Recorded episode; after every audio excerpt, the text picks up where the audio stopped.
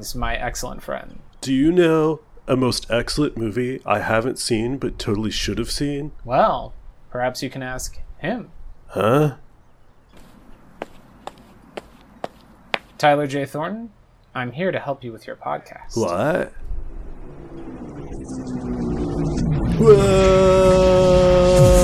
Whoa! Strange things are afoot at the We Could Make This Work Probably network. Hello, and welcome to another episode of Too Young for This Hit, the podcast where I, Tyler Thornton, watch movies I've never seen before but probably should with guests who love them. Today, my guest is someone else from the probably we could I, I want to call it the wrong thing. We should probably change the name.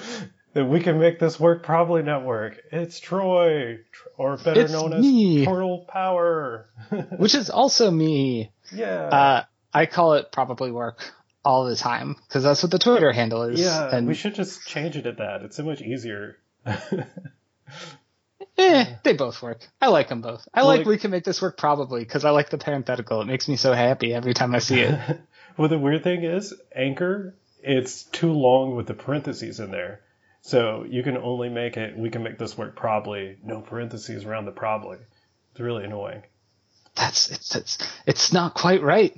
Yeah, I mean, it still works the same for like search engine optimization and um, iTunes. I don't know about other podcast app, but iTunes will pretty much only shows we can make, and it's like dot dot dot. Right, yeah. so it mostly doesn't matter, I guess. I don't know. Maybe it should be probably work then. Hmm. Yeah. Th- yeah. Hmm. We'll, we'll- Anyway. we'll worry about that later. We're So- already off topic. Yes. Yeah. I think that's the fastest I've seen a show go off topic. I'm pleased. so yeah, what movie are we gonna watch or have we already watched? That that's the one we already saw. Oh it. man. Well, I've seen this movie my whole life. Um, Your whole But I just finished watching it again.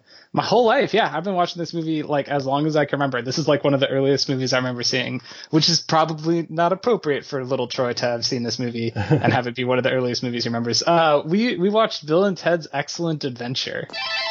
I love this movie. Are you still doing the like what you thought the movie was going to be thing? I was going to. I more or less knew what the movie was going to be about. Um, I've seen like bits and pieces of it. Yeah, it's basically Doctor Who-ish. So they time travel with a phone booth, and I didn't really know why they were doing it, but um, yeah, I knew the whole they were going back in time to get historical figures, and then they somehow create a utopian society, even though they're idiots. so yeah, I didn't really write much of a prediction for this one because I kind of knew the concept. That's fair. That's fair. I, I learned something today looking this movie up. You mentioned it's Doctor Who-ish. Mhm. Uh, apparently, this may be something that's more suited for later, but whatever. Uh, apparently, the original version of the script, they the time machine was not a phone booth. It was a Chevy van, and then they changed it because they were worried that that was too similar to Back to the Future. So they changed it to a phone booth, which is exactly what it is in Doctor Who. That's Yeah. you did a bad job trying to be original. I I always assumed that they did that on purpose. Like it was supposed to be like a Mhm. you know like oh hey yeah Doctor Who's a thing because when this movie came out was Doctor Who even airing at the time? Because I know there was like a big break. Mm, I think this would have been the start of the dark times when there was no Doctor Who. Yeah, so I figured they were just fans, but then I saw that and mm. I was like, no, they were just idiots. but brilliant idiots, M- maybe. So when was the last time you saw it before watching it for this? Probably like three or four years ago. It's not a movie I watch all the time because I watched it so much when I was a kid that like there are big portions of it that I just know I can I like I can quote along with the movie. But it's one that's like I'm not feeling super great and I want to watch something, but not something that I really have to think about. This is the kind of movie I like to put on. You know, just something I, I can zone out and chuckle along to. hmm So I took a bunch of screenshots and I I'm about to send you one on Discord if I can find it.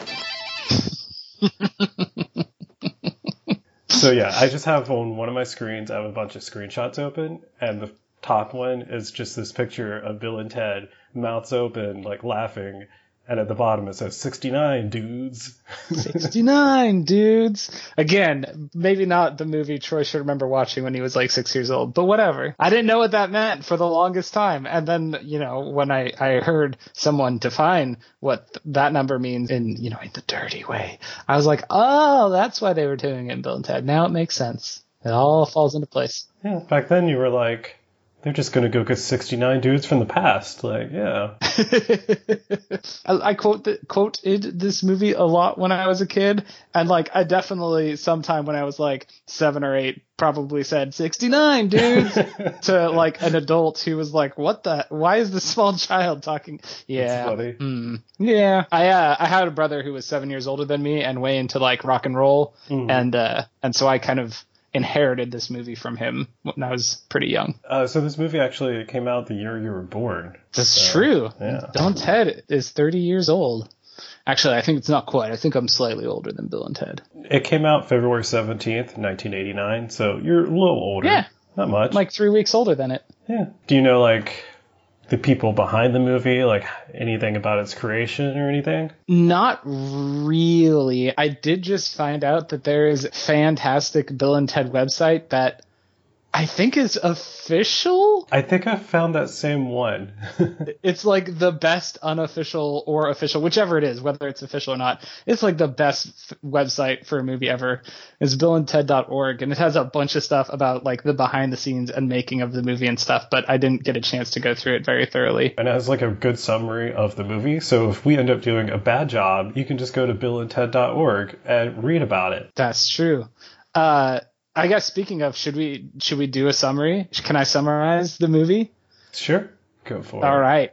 All right. So, Bill and Ted's Excellent Adventure is the story about how George Carlin has to come back from an idyllic future to help two, like, stoner rock and roll kids in the 80s to complete a history report so that they don't get separated because in the future they form a band and save the world with their awesome music. Uh, so, to pass their history report, they travel through time and kidnap a bunch of historical figures and take them to San Dimas, 1988, 89. I, can't I think it's 88 in the movie. 88. Yep. Uh, and uh, have the historical figures hang out in California for a little bit, and then go talk about it at their their history report. And it's like, yeah, I, I, that's pretty much it. And then at the end, they uh they they get the babes and they start to form their band, and they're still terrible at playing music.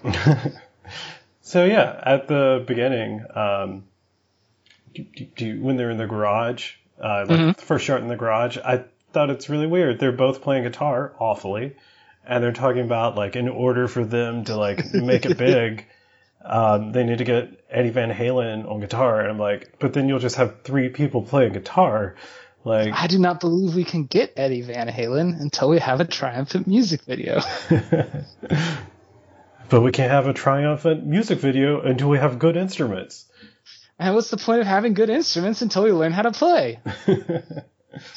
I love the circular logic. There's I I feel like I remember more times of them doing that kind of circular logic, but I think it's just pretty much in that scene at uh in this movie. So I think maybe in the sequel there's another sequence of them kind of arguing in a circle like that. it kind of makes sense because it's like a time travel movie. So like later on, they have like that same kind of logic, and it actually works to solve their problems. That's true. It is the circular logic connects with the time travel. I hadn't thought of that at all. I don't know if that was on purpose or they just got lucky again, like making an homage to um, Doctor Who. I can't. That it just blew my mind when I read that. How did you not know?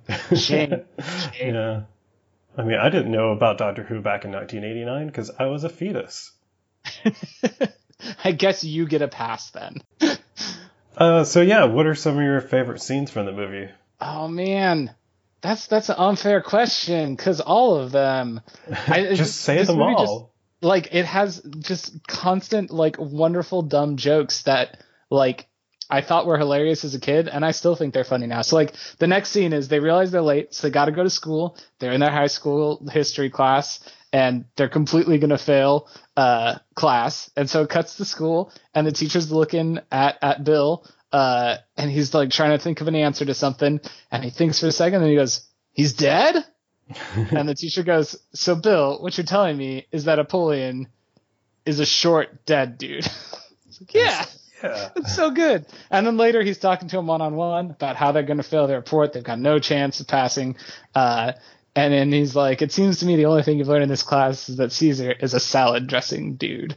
Which Yeah. again, it's, just, it's, it's the dumbest and it's the best. And like, I think what I love about about the historical stuff in this is it made me not be that dumb. I mean, I don't think I would have been that dumb by the time I got to high school, but it made me as like a six year old be like, well, if Caesar's not a salad dressing dude, then who is he?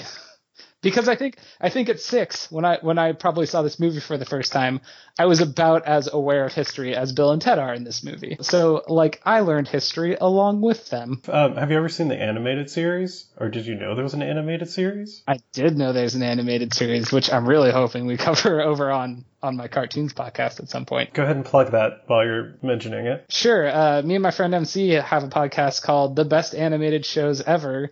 Dot dot dot. So far, in which we're uh, reviewing and ranking every animated show ever.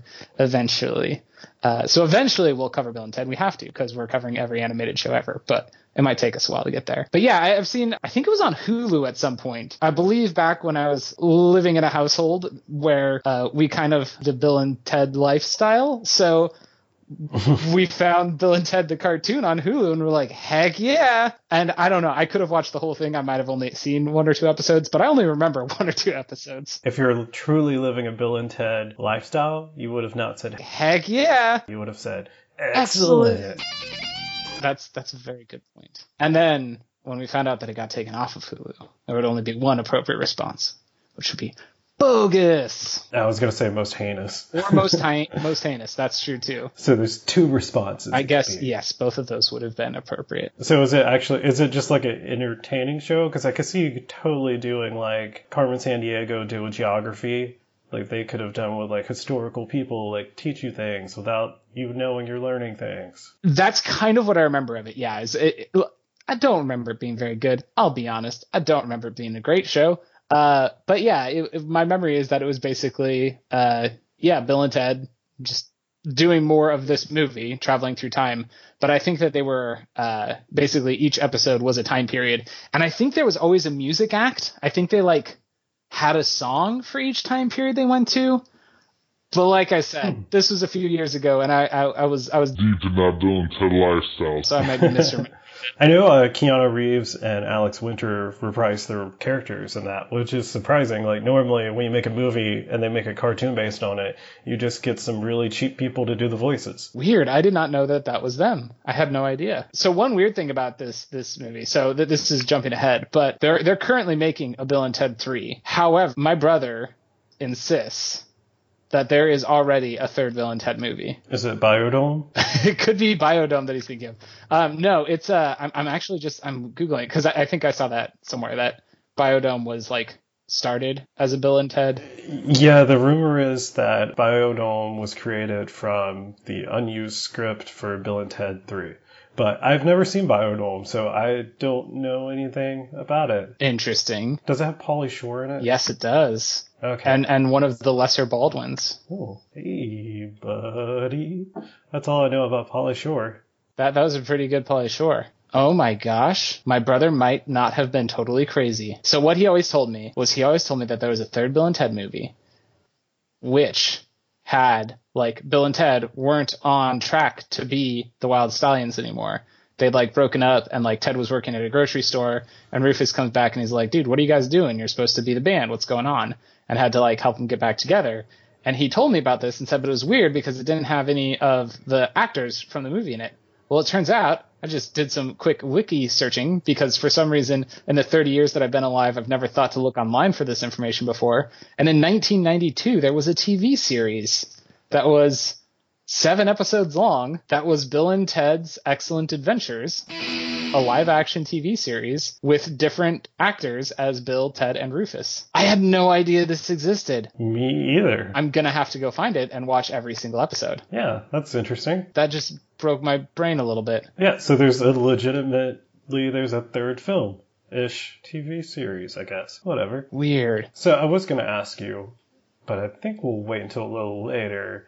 Um, what you would like to see in a third movie? We'll just do some little sizzle Okay. later. Okay. Yeah. Yeah. That can And you have time to like think of your perfect movie. Hmm. Okay. I will tell you that. I will tell you now. My answer is corrupted, but we'll get to that later. All right. So do you want to know what I thought about the movie? Uh, yeah, yeah. We, we, I was gonna keep going through a summary, but I've made it like two minutes into the movie so far, so that probably doesn't work. So yeah, what do you think? Tell me about it. Um, so I thought it, I thought it was pretty good, but um, mm, mm.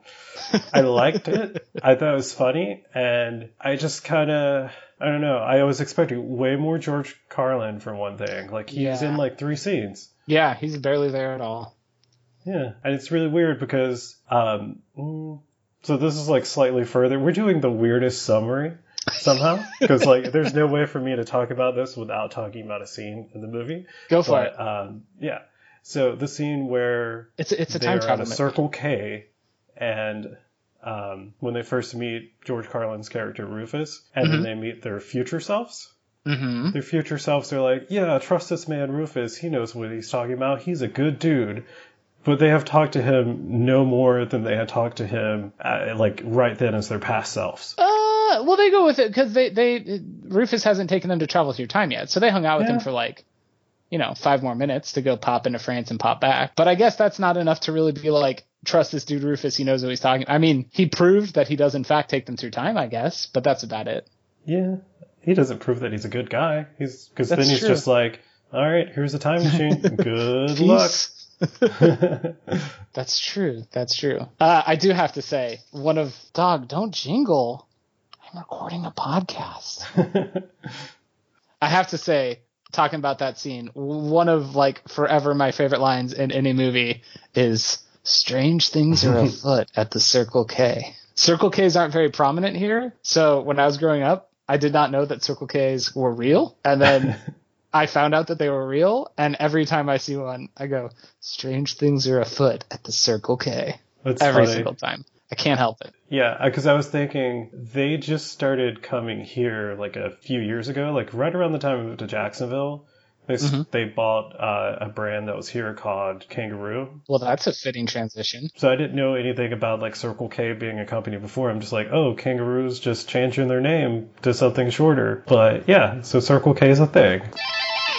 Oh yeah, so I was telling you what I thought about the movie. So I thought it was pretty good. It was really funny, but there were a lot of things that were like really outdated jokes that would not fly now. You know, like um, we'll get to this later. There's a homophobic slur in here. I know that's that's that's like, yeah, that line makes me sad. I'm like, ah, I wish this movie didn't have that in it. Yeah, they should release like a new edit where they just remove that like couple of seconds. Yeah, I like had to rewind it a few times and turn subtitles on to tell that's what they were saying. So I'm sure wait, like did they just say that? yeah, I feel like most people probably wouldn't even notice. But um, Alex Winter at least has like addressed it, and he's like, I cringe every time I watch that. Oh, well, that's good. At least that they acknowledge that, like, and it's it is one of those things where like it totally fits with the time. Like these two characters at, in that time in the '80s would say that, and that doesn't make it any kind of okay. But it is like it's totally like a time capsule type uh, offensiveness where it's like, yep, that that is a part of our history, but it's not good. And every time it comes up, I'm like, oof, oof. And like I've got nephews now, and I, I was like, this is one of those movies that I'm like, heck yeah, I'm gonna show this to my nephew someday. And uh, and that line, I'm just like, ah, but I hate that that's in there. Yeah. Ugh. this whole time I'm still staring at that picture that says 69 dudes. That's a benefit, I guess, of uh, our video not working is that you can just stare at that instead. I was scrubbing through the movie earlier um, before we started just to kind of refresh myself and have it pause still. So I'm staring at a pause image of Napoleon's face popping out of a swimming pool. And that's what I've been looking at the whole time we've been talking. nice. So yeah, you want to start at the beginning and um, Yeah. yeah. Well, I guess we can skip over the garage area since we already talked about it a little bit. Yeah, so they end up going to the Circle K um, because Bill's dad, who's married to a girl who's only three years older than them, decides to try to hook up with his stepmom in his own bedroom and kicks them out of the house. which is, again, that's one of those things that I'm like, oh, that's that's kind of gross that this is in the movie. Like, I could do without it, but at the same Yeah. time, like every joke about like your mom is hot though, dude, is like it makes me laugh every time, even though I'm like, oh, I wish it wasn't in there. Yeah, and there's a line later on where um, Bill's been talking to Sigmund Freud, and well, he's talking to Ted first. He like has Ted on the couch, and Freud's going through a whole analysis of him, and then Ted gets up and he's like, "Whoa!" And then Bill or, or Freud gestures at Bill and gestures at the couch, and Bill goes, "No, I'm good. Just a light Oedipal complex." oh yeah, yeah. I knew he was trying to say Oedipus complex, and he says like edible complex. And it's like what? Such an informative movie because at like six years old, I was like, "What's an edible complex?" yeah, the Bill's mom stuff is awkward, but it is pretty consistently entertaining as well. yeah, and I feel like it could be much worse. Yeah, yeah, that's the thing. Is is it's not like it's not offensive necessarily. It's just weird. But unlike the the homophobic comment, the movie is playing on the fact that it's weird. hmm The the movie acknowledges that it's kind of gross, and I think that makes that makes it less offensive, a little more a little more entertaining. So they end up going to Circle K to get dinner. They're, they're, his dad gives them money for dinner, and they go to the Circle K Yeah, which is like gross, but also like a perfect description of the characters of Bill and Ted. Like, of course, that's where they go to get dinner when they are eating on someone else's dime. Heck yeah, man, we'll go to the Circle K. yeah. And so they're just asking like random people walking by like history questions. They're like, "Hey, do you know when Genghis Khan conquered Mongolia?" And the person, like this woman, old lady, is just like, "No." Essentially, the one goes, I don't know, I just work here. yeah, Which is again, like that's one of those lines that I love because it's so nonsensical that that's her response. It's, I don't know, I just work here. What, what does that have to do with the Mongols conquering China? But whatever, it's great. And then while they're sitting there, lightning starts flashing and the phone booth appears, which is where you get strange things are afoot at the Circle K. And uh, George Carlin emerges, uh, like rocker dad George Carlin, with his goatee and leather coat, talking about how uh, he's here to help them with their history report. Does he tell them about the future at that point? Like how the entire future is based on their music? Um, I don't think so. Maybe they just find that out at the end. Yeah, because they he he's just he's just helping them uh, out as far as they know, and then later they end up in the future, and then at the end he's like, "Yeah, man, that was all because of you guys." Yeah, I don't I don't think he gives them any indication like why he's helping them at the beginning, which I guess is hmm. I was gonna say that's maybe why they need the future th- themselves to reassure them, but why would they trust him? I don't know. I don't know. It's never occurred to me before. I think because I saw this movie so young, I just took it for granted that, like, of course you can trust Rufus. This guy Rufus, he knows what he's talking about. Yeah. And then Ted doesn't even really trust themselves. He's like, what if we were lying? Why would we lie to ourselves? Yeah, you're right. I do. Th- so this is where the 69 comes up because Bill, future Bill and Ted are talking to present Bill and Ted. And uh, in order to determine their validity, they say, if you're really us, what number are you thinking of right now? To which they reply, 69, dudes. and then they all four air guitar.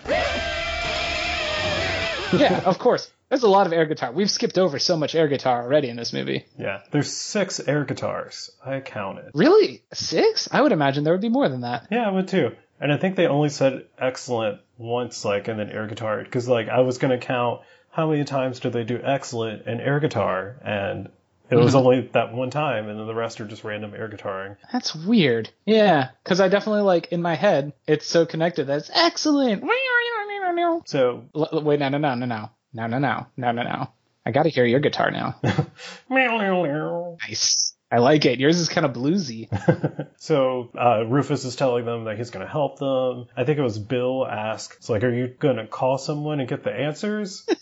Which is, I feel like an absurd thing to ask when they just talk to their future selves. Like, I feel, shouldn't they get the hint that there's some kind of time travel happening?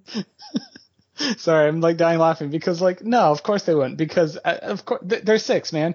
Imagine they're six year olds. that's that's the way I'm looking at this movie now.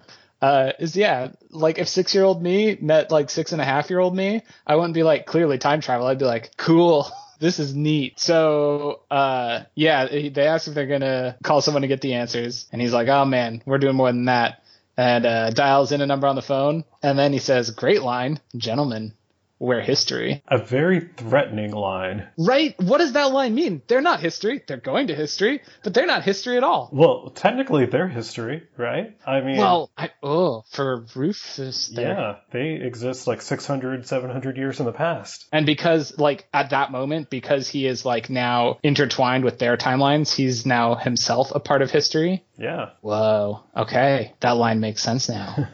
I still think it's threatening because, like, when you tell someone their history, it's how like you're going to kill them, right? usually it means you're going to kill them. That's, that's usually the, the, the explanation that goes along with that. But instead, he takes them to France. He takes them to Austria Oh, excuse me. He does take them to Austria, in 1805 where the French are invading.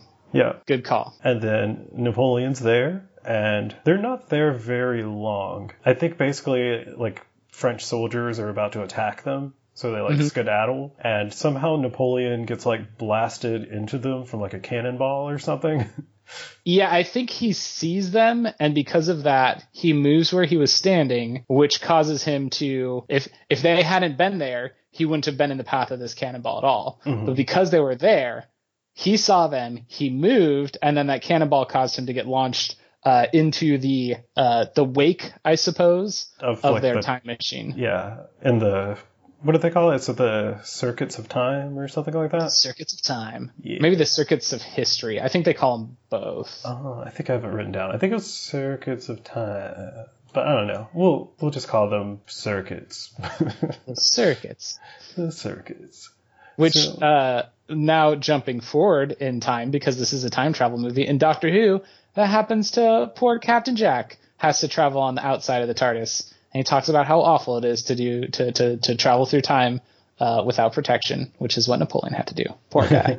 Which doctor is that? uh, that's David Tennant, the tenth Doctor. Okay. Oh, I don't remember that. It's been so long since I've seen it. Yeah. I, I like Doctor Who quite a bit. All right. So now we're back at Ted's house. Mhm. Um, we skipped over the whole setup of like what Ted's motivation is for getting an A. Yeah. So my wife just sneezed like a few rooms away, and it was so loud. I heard that. I was wondering what it was. That's funny. I'm gonna leave it in now. um, so yeah, so Ted's dad is threatening to send him to military school in Alaska if he doesn't pass this class or yeah. But there are some fan theories I read on Reddit that his dad is bluffing. Oh, Yeah. And that's because do you remember the name of the academy he's going to? Oates Military Academy. Yeah. I'm glad you remembered it because I have it written down somewhere in like 20 pages of notes. And I'm like, oh, I'm not going to be able to find it quickly. But yeah, so he tells Ted that he talked to Colonel Oates this morning, which just totally sounds like a made up name. Like, you don't get a military academy or like base or something named after you while you're alive and in service. Okay, that's true. And also, there's no military academies in Alaska.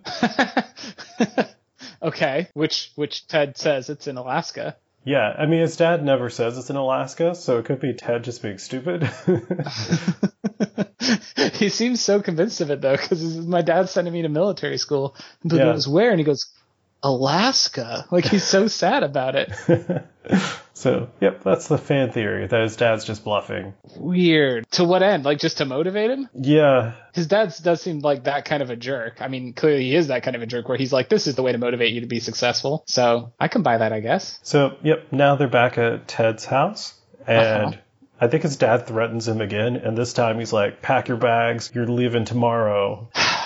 Which brings me to one of the things about this movie that has always bothered me. So the conversation is that he says, You're not allowed to leave this house again until tomorrow morning. And then later he says, uh, when I get back from the station, I want you packed and ready to go. And then when Ted comes outside and talks to Bill after that, he says, My dad already signed me up. My plane leaves tomorrow night.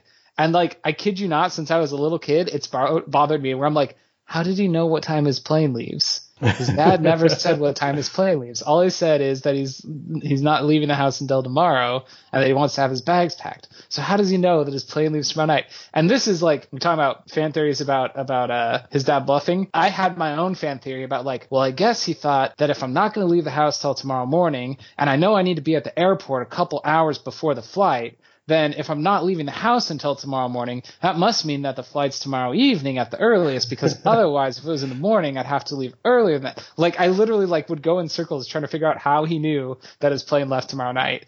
Uh, not realizing that the obvious answer is that like a line of dialogue got cut or or was Yeah. just bad writing. But as a little kid, that like bothered me so much. How does he know? Yeah, I wonder if they did like a bunch of weird editing around his dad or something, because it seems like all of the parts with his dad, like he says something, then the next scene is Ted telling you additional information, like the Alaska thing. Yeah, yeah. Where like when did that get communicated? And the Alaska thing, it sounds like I mean Ted's already aware of Oates Military Academy, so that sounds like that's a long-standing threat. So it could mm-hmm. be that he just already knows it's in Alaska. But man, that that my plane leaves tomorrow night. There's no way. There's no way he could know. No way he could know. No way. But as his dad's yelling at him, they, he has to get out of the house somehow. So Bill comes up with the best distraction, which is calling him as Deputy Van Halen down at the station. Yeah, I, I'm new. Um, I found your keys because we didn't mention that his dad's complaining that he like lost his keys. That Ted somehow lost his keys. which he says as if that happens all the time. And I'm like, hey, why are you giving your keys to the police station to your child? Yeah, and I don't think Bill and Ted can drive because they're always getting rides from um, Bill's stepmom. Hey, Missy. I mean, mom, can you get us a ride? So yeah, he's a bad cop. He's a bad cop. Not a dirty cop, just a bad cop. Uh huh. Just inefficient and. Yeah, Ted could have gone and like unlocked the cells and released all the criminals. I mean, he could have done that, or he could have Will do that mm-hmm. then. Exactly. We could have a real Arkham City situation here. I just imagine Ted going, I'm locked in here with you. Except for that's not even Batman. Yeah, That's that's- Rorschach. Shame on me. I've always felt like that's a Batman line. It just seems to be a Batman line, but it's not. It's Rorschach. Shame on me. Shame. Um, So yeah, they're at Ted's house. Napoleon's hanging in a tree, and when they like appear, they scare off this uh, orange tabby cat, which means oh, it's cat time. look, there's a cat. Yeah, I got a cat. Um, yeah, the segment where I get to tell you a cat story, unless you have a cat, and then I'll let you like you got a cat story. I'll let you do a cat story if you want. Um, uh, I've had cats, but I'm not really a cat person, so I don't. I don't really have a lot of good cat stories. We had a cat that looked like a Terminator. That's kind of cool. It's not like a full-on story. It's actually really sad. She was abused as a kitten, uh, and and somebody found her, uh, caught caught some like uh terrible terrible boys like torturing a kitten by dunking its head underwater and like shoved them away and rescued the cat and then it ended up living with my family um, but whether it was due to that abuse or she was just born that way, uh, or he, I think all cats are girls. I'm sorry. Uh, one of his eyes didn't didn't like develop properly, so it was smaller than the other. Uh, but when you took a picture of him, his normal eye got super red eye, and his tiny eye looked normal. So it made him look like he had a, a Terminator glowing red eye, which is kind of cool. That was my favorite cat. His name was Mugatu, but I called him Moogle. Mugatu. I'm assuming it was named after Zoolander, or is there another Mugatu that I don't know about? That's correct. Uh, not by me, not by our family, by uh, the the person who rescued the cat named it Mugatu, and then decided they couldn't keep the cat. So then we had Mugatu for like ten years, and then just last year we took him to a a like cat sanctuary place because he was uh, not doing well, and we weren't able to give him the attention he needed. We have dogs, and the dogs desperately wanted to get into the room where he was in and for a while that was okay. And then it was like this poor cat's just living in like constant terror that the dogs are going to break into this room. So we took him there and uh, they were excited to have him. They weren't sure if he was too old to get adopted by someone else but they were like even if he just stays here we're happy to have him. So That's good. yeah yeah. He was a good cat. He was my favorite cat. He was a little siamese uh, and he uh, breathed weird. So he, he like he sounded like he was purring, but constantly, like just everywhere he went, he was like. It's funny. yeah, it was a good cat. Yeah, I that that Mugatu lived just with me for a while. When I first moved out of uh, of my parents' house, uh, I moved up to Tacoma, and I had had pets my whole life, both cats and dogs, and so I was feeling like real lonely not having an animal. Um, and so Mugatu came and lived with me for a couple months. That's the one time that I've like had a cat on my Uh-huh. own as opposed to like my family having cats. Um, but yeah, he lived with me for, for a couple months up in Tacoma and snuggled with me. Back when he was tiny. Then he got giant as he got older. Our heat doesn't work very well. Like we live in a really old home, so all of our heat just goes straight out the walls and through every little crack. And so it's really nice having four cats during the winter. Just four tiny little heaters. Yep. so where I don't even know where we're. I know we're at Ted's house. Yeah, we jumped kind of out of order because I was thinking Napoleon happened after his dad yelled at him about military college. But Um, it turns out that it was before that. They realize that Napoleon's there and come up with a plan, which is we've got one historical figure here. Let's go back and get more historical figures Like Beethoven. like Beethoven and Socrates. Uh, so they put uh, Ted's little brother Deacon in charge of looking after Napoleon, uh, which goes great, uh, just wonderfully. This is like a little gag that the movie jumps back to throughout the rest of it. Um, Yeah. But- Napoleon looks like he has a really good time. yeah, for the most part. Do you want to just run through Napoleon's plot and then we'll come Sure. back to Bill and Ted's? Yeah, All right. can do that. So I think the first thing that we see uh, Napoleon and Deacon doing is the restaurant, right? um, restaurant. The Is that- Ziggy Piggy? Yeah, yeah, where they get the ice cream. Yes. Uh, yeah, so Deacon and some friends take Napoleon out to like this carnival themed restaurant place of some sort. Uh, and they bring him a giant like platter full of ice cream. Uh, which apparently these two guys who bring him the ice cream are the guys who invented Bill and Ted. Uh, which is kind of cool that they just put themselves in the movie. Ed Solomon and Chris Matheson. Yeah, yeah, Yeah. good for them for for being in the movie. It's it's like uh Kevin Smith has talked about that that he put himself in in Clerks because he was like this movie might ruin me. So if it's gonna ruin me, I at least want to be in it so I can look back on it in my old age and be like, ah, there I am making the worst decision of my life. Uh, fun fact: Ed Solomon and Chris Matheson, the creators of Bill and Ted, are credited as the stupid waiter and the ugly waiter. Which which one is which? Um, Solomon is the stupid waiter, and Matheson is the ugly waiter. I don't know what Oh. either of them look like, so I don't know if it's accurate. Don't they behave exactly the same? I don't know. I think there's more than two people that bring them ice cream. So No, it's just it's just the two. They they carry it out together, going Ziggy Piggy, Ziggy Piggy. I was thinking it was like four people for some reason. But yeah. so anyways, so they're eating the ice cream and Napoleon like loves it and he's just like digging in with his hands at one point.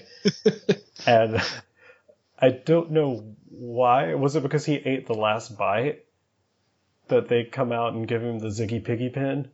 Yeah, I think so. Um, I, I, because the the whole table's eating it. It's not Napoleon eating it by himself, but he does get the last bite because one of the the kids is trying to take a spoonful and he like smacks their spoon away Yeah. and takes the last bite himself. Uh, and then the waiters come back out and go, "Behold, he ate the pig!" And like alarms go off and stuff, and he gets he gets an award. So even though the whole table eat it, it seems like just he gets like rewarded for it. Yeah. I don't know why. He, he gets a nice little pic that says, I was a Ziggy Piggy. um, and then after that, they take him bowling next. Uh huh. Where he is, he's on like keeping the score, and it's like one where you like write it in, joke. and he like just adds a one in front of his score. So I think He's he had looking like- 35 points, and he made it 135. He's looking all conspicuous at the other people and like leaning forward to hide the scorecard, but it's projected up on the ceiling above him, and they just see him write a big one. and then he goes up, and uh, as he tries to bowl, he uh, throws himself down the the bowling alley lane, exactly like you would expect somebody who doesn't know how to bowl to bowl in a comedy movie, and then Starts yelling shit in French. mad, mad, mad. Uh, and that's why I know how to say shit in French. Thanks, Nice. Adventure. Were you saying that as a kid? Yeah, yeah, definitely. That, that was that was one that I was like, oh, I can swear, but in French, I'm so continental. Mm. um, and then they ditch him at the bowling alley, uh, where there's a great scene where they've left and then the bowling alley owner comes up to Napoleon and wants him to pay. And Napoleon's like, pay? And he's like, yeah, buddy, pay. And he's like, buddy? And then he gets checked out and he's all sad. And this Yeah. is like, this is where this movie makes me feel so sad for Napoleon because he's standing out in the night going, Dugan, Dugan, he can't find Duncan. Yep. So yeah, Napoleon's just stuck in California, doesn't know the English language, and somehow he finds himself at Waterloo, which is a water park. He has the best time at Waterloo. So he had he had a good time at the ice cream parlor, not so good a time bowling, but then he goes out on his own. He ends up at the Waterloo Water Park and has just a wonderful time going down every single uh, water slide there, uh, telling little kids about how great the water slides are, and then subsequently pushing other little kids out of the way so that he can go down the slide first. It's wonderful. And there's there's a great moment uh, that that this I, I noticed watching it this time that Napoleon's experience in the first water slide mirrors Bill and Ted's experience in the Circuits of Time, because as they're going through the Circuits of Time, um, I can't remember if it's their very first time. It's not. It's later on. They go through a, a loop in the Circuits of Time, and they're like all freaked out about, it, and they're like, And yelling because they're scared. And then by the time they come out of it, they're like laughing and like, "Yeah, that was fun." And uh, that's exactly what Napoleon does in the water slide. Is there's a long sequence of him going down the slide, being totally terrified of it, and then by the time he comes at the end, he's he's laughing and having a great time, just like Bill and Ted. like one time he comes like tumbling down it and somehow comes out straight, like it didn't look safe. Yeah, he he does not use water slides correctly. But yep, then Bill and Ted come and find him and ruin is fun. yeah, poor Napoleon. Yeah. But that's in the future. We've got to go back to the past. uh, so yeah, does anything happen important before they go uh, to the Billy the Kid area? No, they they they flip through uh, the book a little bit and are are reading names off of the assignment sheet from their history report, um, which is where we get Beef Oven. and then they they he's it's something about like, is there anything about the Western expansion in the U.S. or something like that? And he goes, yeah. And so that they uh they go back to meet Billy the Kid. Yeah, so they're in New Mexico, 1879, between two outhouses, and there's just a guy pooping in one, and the noises that are being made, like they sound like they were obviously made with someone's mouth. hmm Do you want to you want to try and make those? Some poop noises. Make some poop noises. Yep, that's pretty spot on. And then, and then the phone booth starts to land, and the cowboy's like, "Oh man, what did I eat?" He doesn't say that, but he makes a face that says, "Oh man, what did I eat?" um, so then Bill's like, I'm thirsty. So they walk into a saloon and order some beers. And along the way, as they're walking, there's another great line, which is "Watch out for horse crap," which I don't know why, but that's one of the lines I always love about this movie. I didn't even hear that. yeah, as they're walking along, he goes, "Watch out for horse crap, Ted." And he goes, "Oh, thanks, Bill." So they order their beers, and the bartender kind of smirks at him as he gives them the beers. There's another great line is they go, "Man, he didn't even card us. We got to remember this place." As Yeah. if they're gonna like time travel to New Mexico in 1879 to pick up beer. Which I guess they could. yeah. Wait, do they pay for their beer? Uh, I guess they don't have to because then there's a bar brawl, so there's distractions. So he just let these two like weirdos in futuristic clothing have an open tab. Such a Yeah. trusting bartender. Like no one ever is like these guys are wearing some weird stuff. Yeah, I guess that doesn't really come up, does it? No, one thing that I was surprised about in this movie is everyone like speaks like the language they're supposed to speak, and if they don't know English, they don't know English. Yeah, they, they they don't they don't play around with no universal translator or anything. Like Napoleon speaks French, he just does. Socrates speaks Greek, Yep. presumably Latin. And I don't know, probably Latin. Latin, I think, at that point. And then they just have to like, you know, do some hand signals and try and explain things to them the best they can. I think that's why it's good that they start with uh, with the Old West, is because in the Old West everyone's going to speak English, so they can kind of get accustomed to the time travel thing here, and then uh, and move on to more difficult levels later on. So they as they're in the bar, they they don't know who they're going to take back with them. They're just kind of looking around, And then is it? A, does he fire a gun when he comes in, or is he just kicking the door? Um, he kicks in the door with his gun out, and then he like does some fancy like handwork to like holster it. And it's like That's making swooshy noises. Oh, that was good swishy noises, my dude. That was fantastic. Thank you. so yeah, he bust in and they're like, they ask the bartender, "Who's that?" He's like, "Oh, that's Billy the Kid." And they're like, He's famous, dude. "Yeah, let's bag him." Let's bag him. I love that that's their their strategy. Let's bag him. yeah, I, they're basically like Pokemon hunters, like Pokemon trainers. Like no one's ever called them Pokemon hunters. That's weird. I mean, Team Rocket maybe is Pokemon hunters. They're Pokemon poachers. Oh yeah, dang, you're right. Good call. Showed me. Yep. Uh, so Billy the Kid's like, I need two two men. I need two men. Who's with me? And they look at each other, and Ted goes, "We're with you, Mister Bill, or we're with you, Billy the Kid." I, I think they say, "We're with you, Mister Kid." Th- that's what I always want it to be, but that's not what he says, right? Or is it? Uh, we're with you, Billy the Kid. Maybe not then. They do call him Mister Kid at some point. I think they call him Mister the The Kid kid, at they some do. point, Yeah, you're right. which is just very good, Mister the Kid. Uh, he's he's doing some uh some some swindling in poker, and basically he's gonna help uh Bill and Ted win all the monies at poker. And he says, "What I win, I keep. What you win, I keep." So like you think he's to be like a complete asshole, and then he ends up being a great guy. Yeah. So they're playing poker, and uh, Bill's telling Ted that he needs to have like a poker face like him. He's like smoking his cigarette, and I'll post a screenshot of this on Twitter because I took one of his poker face. It's pretty good. It's a good poker face. But then, like immediately, like as he's telling him he needs to have a poker face, he just shouts what cards he has. He's like, "Whoa, three aces!" This is another thing uh, that I learned from this movie is I learned what a poker face was thanks to this movie. yeah, it's when you have a cigarette in your mouth. Yeah, when you have a cigarette in your mouth and look real serious, mm-hmm. and then you go, "Whoa, three aces," which immediately starts a bar fight because the the people that Billy's playing with realize that he's cheating them. Yeah, and I like how Bill and Ted just sit there for like the first like two minutes of the bar fight, and people are just fighting around them. Just the table gets flipped over and they're still sitting there holding their cards. Yeah.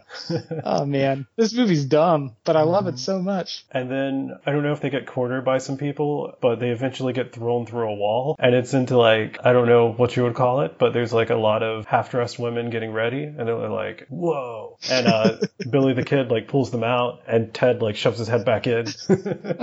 Of course he does.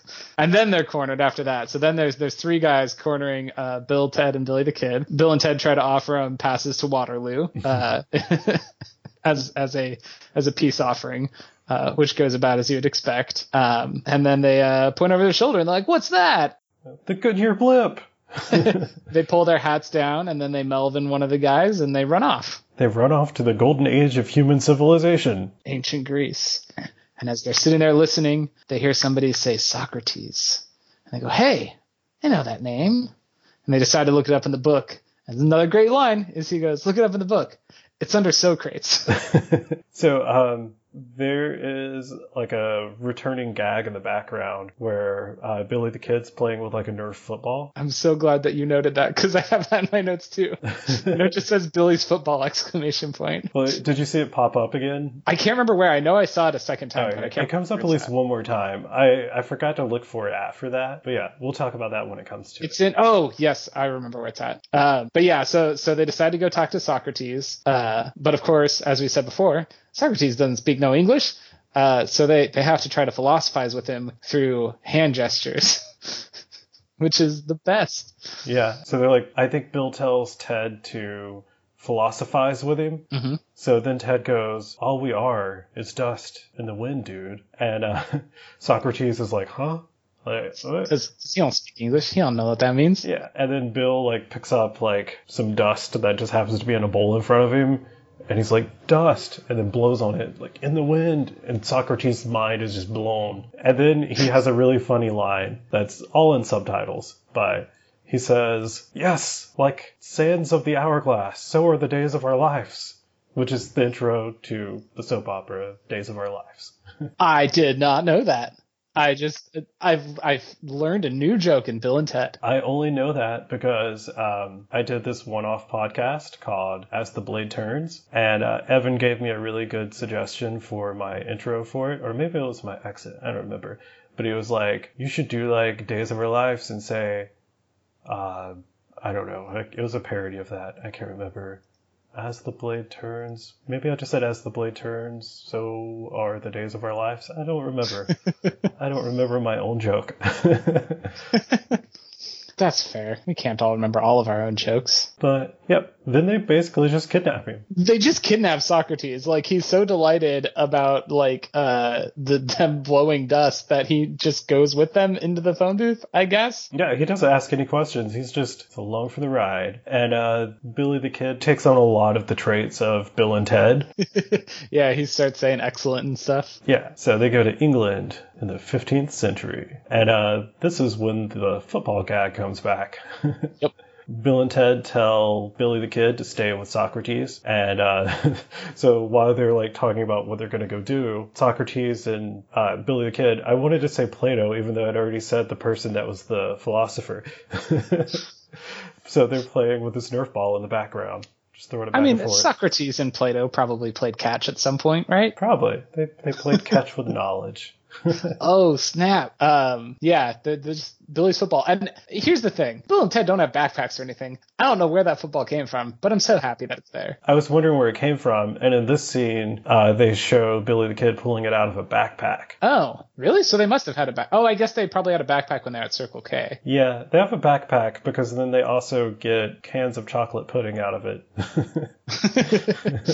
and bubble gum. yeah, but that's that's Um, in the future. That's right. In the future, in the past, in the present, in the past, uh, they call out to some guy going by and go, "Do you know where there are any personages of historical significance?" Which again, I just I love the way Bill and Ted talk because they use such stupid exclamations, but then also like long convoluted sentences completely unnecessarily. It's very good. But the the person they called that out to points behind him where there's a big castle, and as they sneak up to look at the castle, They see a couple of babes. they see the babes. to which again, another great report. This is a history report, not a babe report. and I don't. Do these babes ever get named in this movie? Um, they're just called the princesses. I saw they have names on Wikipedia, so I didn't know if they're in the sequel and get names then. But Uh, yes, I believe they're they're named in the sequel, but in this one, I don't think they ever get names. Uh, apparently, uh, in the original uh, shooting version of this movie, they end up at a prom at the end of the movie with the ladies. Oh. Uh, but in in what they actually the final cut, they they don't do that at all. So yeah, maybe in the original uh, shot version, they had names when they went to prom. I don't know. yeah, they do get asked to prom though. But long before that. Uh, Bill and Ted are like sneaking into the castle and they decide to put on suits of armor and they're sword fighting while quoting Star Wars. because of course they are. Like, if you were in a castle and found some suits of armor you could put on, wouldn't you get into a sword fight with your buddy? Yeah, but I think it's funny that they're quoting Star Wars because I feel like they could quote like you know a work you know like something that's in medieval. I don't know what you would quote though, but they're just like making like lightsaber sounds like vroom, vroom, vroom, and then talking about I will not rule the galaxy with you. I'm Darth Ted. Yeah, well, I'm Luke Bill. what? Why wouldn't you be Bill Skywalker? I didn't hear that in the movie. That's funny. Yeah, he says he's Luke Bill. nice. Um, and as they're sword fighting, uh, Ted gets knocked down a staircase. Um, and Bill runs down to see if he's okay and sees a bunch of guards stab the suit of armor through the chest. Which is so sad. Yeah, and he's like Ted, don't be dead. Don't be dead, dude. Which uh, one of my favorite insults comes here because a, a guard comes in the room, uh, to which Bill sees him, recognizes the guard who stabbed Ted, and goes, "You killed Ted, you medieval dickweed," and chases him out.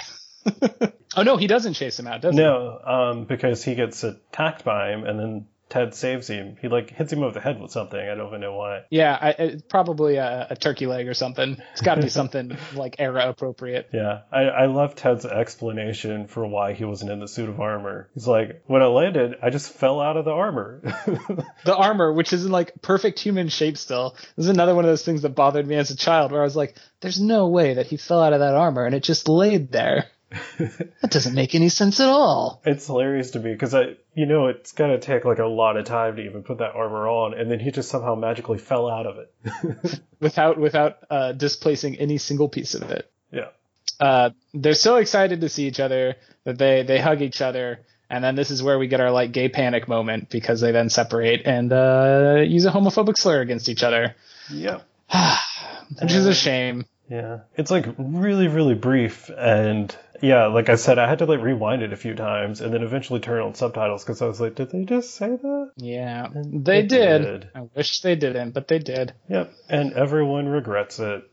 And Yeah, that's good to hear though. I'm glad I'm glad to hear that they regret it. That makes it that makes me feel better about still liking Bill and Ted. Yeah.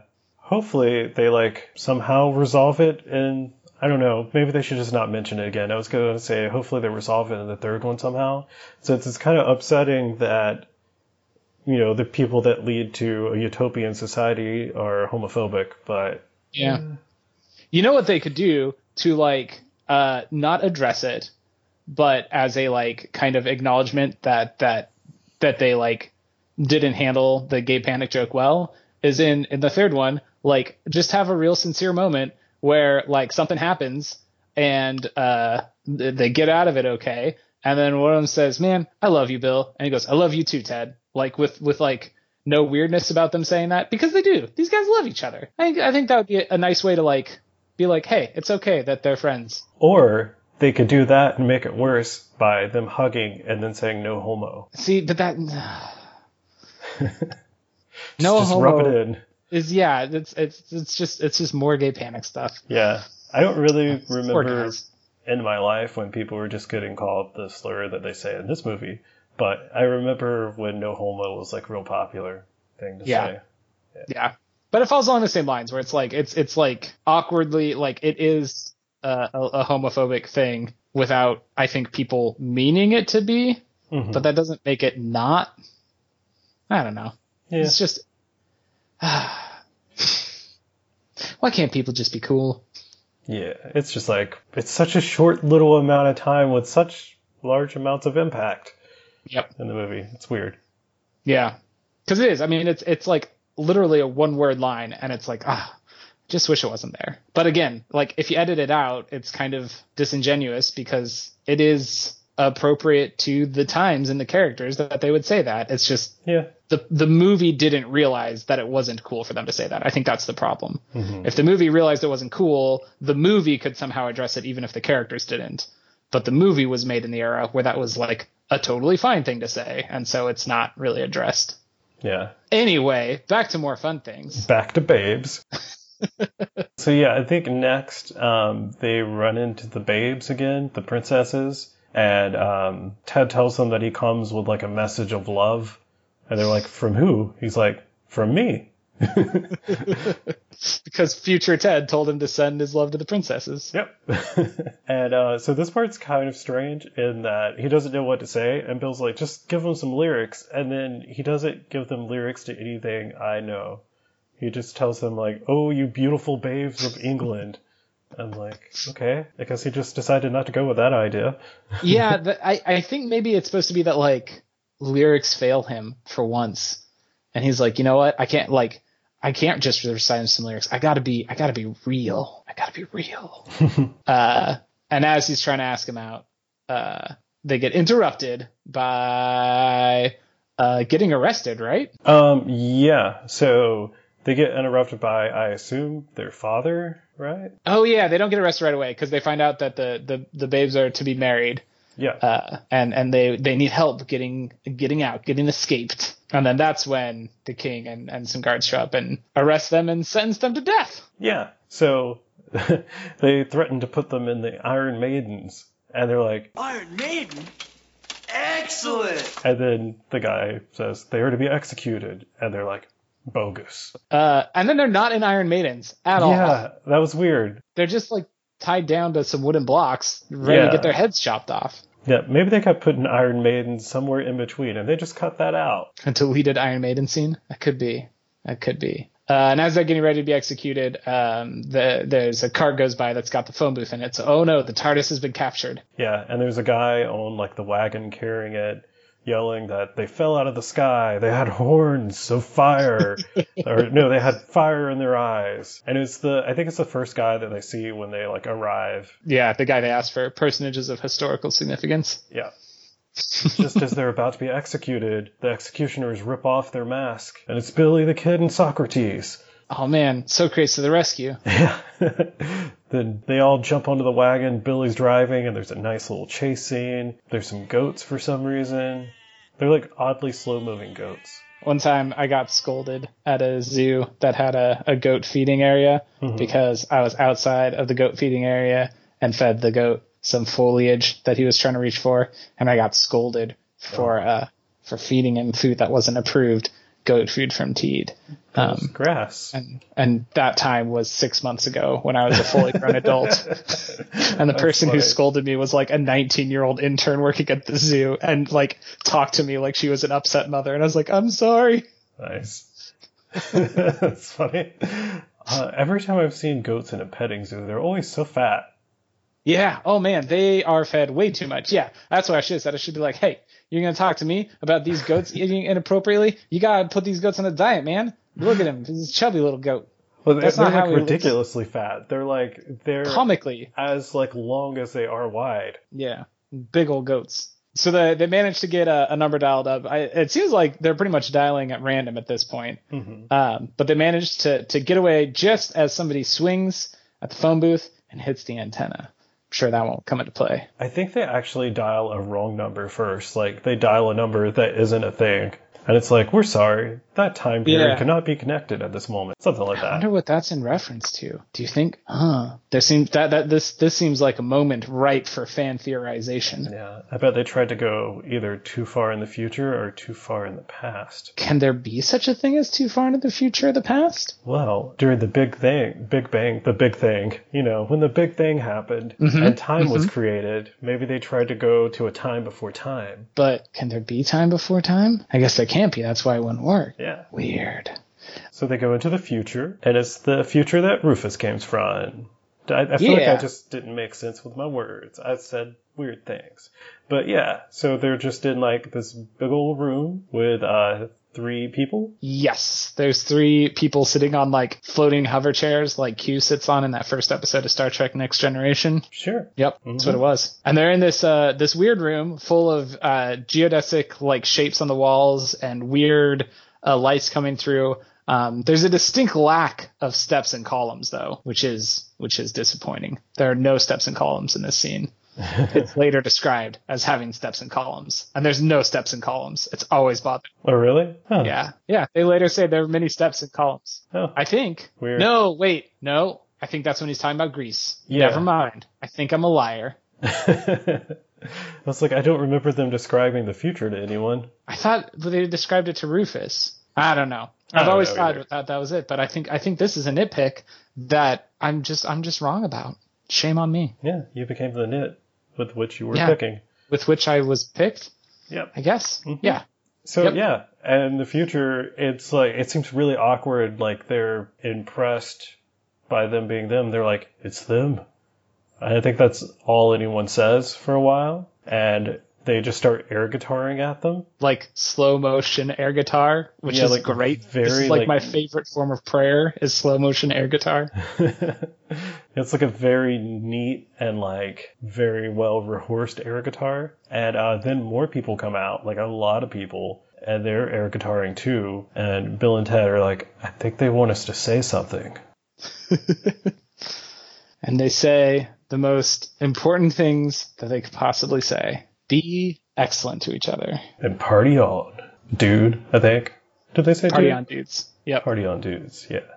And I think that should be our sign off for the episode. Oh, definitely. Yeah. Of course. So yeah, then they more or less just like hop back into the time machine. They're like, we would stick around, but this isn't a future report. It's a history report. this is where we go into the montage of them collecting figures, right? yeah, because they go to Austria and get Sigmund Freud. Yeah.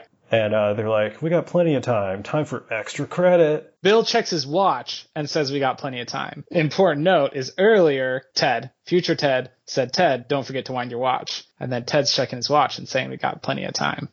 Dun dun dun. I don't understand how this part works. It's time travel. Why would they run out of time? Yeah, I don't know. I okay. So my theory for this is, um, they have to stay on their original time. That way, when they get back, there's no like inconsistencies. Like they're where they should have been. Okay. So like that, but time is all relative and the booth, mm-hmm. But time's still passing for them at a regular speed, even though they're in different time periods. So then they need to get back to the time period where oh, they would be. they need to leave off in their own present. Yeah. Okay. Okay. Okay. I can take that. I can take that. That there's like some instabilities if you like permanently exist outside of your own timeline. hmm Yeah, that works for me, except for the princesses. But we'll we'll go with it. Yeah. That kind of punches on that. Uh, hang on a 2nd Mhm. Sorry, my sister's here and wanted me to know so that I wouldn't freak out if I heard someone walking around. Okay. Uh, also, fun story. Uh, I just got a text message from my mom that just says, "Huh?" question mark, which is a reply to a message that I sent 12 minutes ago, apparently, that says, "But the movie was made in the air up with that was like a totally fighting to say, and so it's not really dressed." So, thank you, phone, for listening to that and sending a message. That's really weird. I wonder if it like heard you say something about Bill's stepmom and heard mom and like I don't know text mom in there somewhere. Yeah, I don't know. Oh no, because it was saying the movie was made in the era where they would say things like that, so it's not really addressed. I think is what I was saying. So I, yeah, I don't know what could have triggered it. That's weird. Weird. Anyway, Yeah. So they're going for some extra credit and they go to Austria in 1901 and all of these are happen like really quick. So Yeah. Billy the Kid just like lassos Sigmund Freud. He probably says some Freud like things and then they just pull him says, in. I'm a lawyer.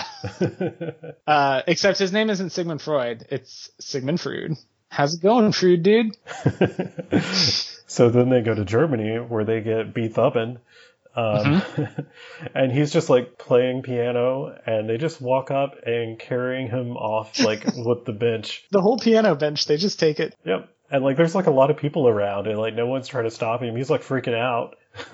And everyone just watches. Like, I guess this is part of the show? Yeah. So then they go to France in 1429 and Joan of Arc is like kneeling down, like praying, and then they just like appear in front of her and she's just like looks like all of her prayers have been answered and walks Yeah. on in. And and Ted reaches out of the of the uh, phone booth doing the the Sistine Chapel hand.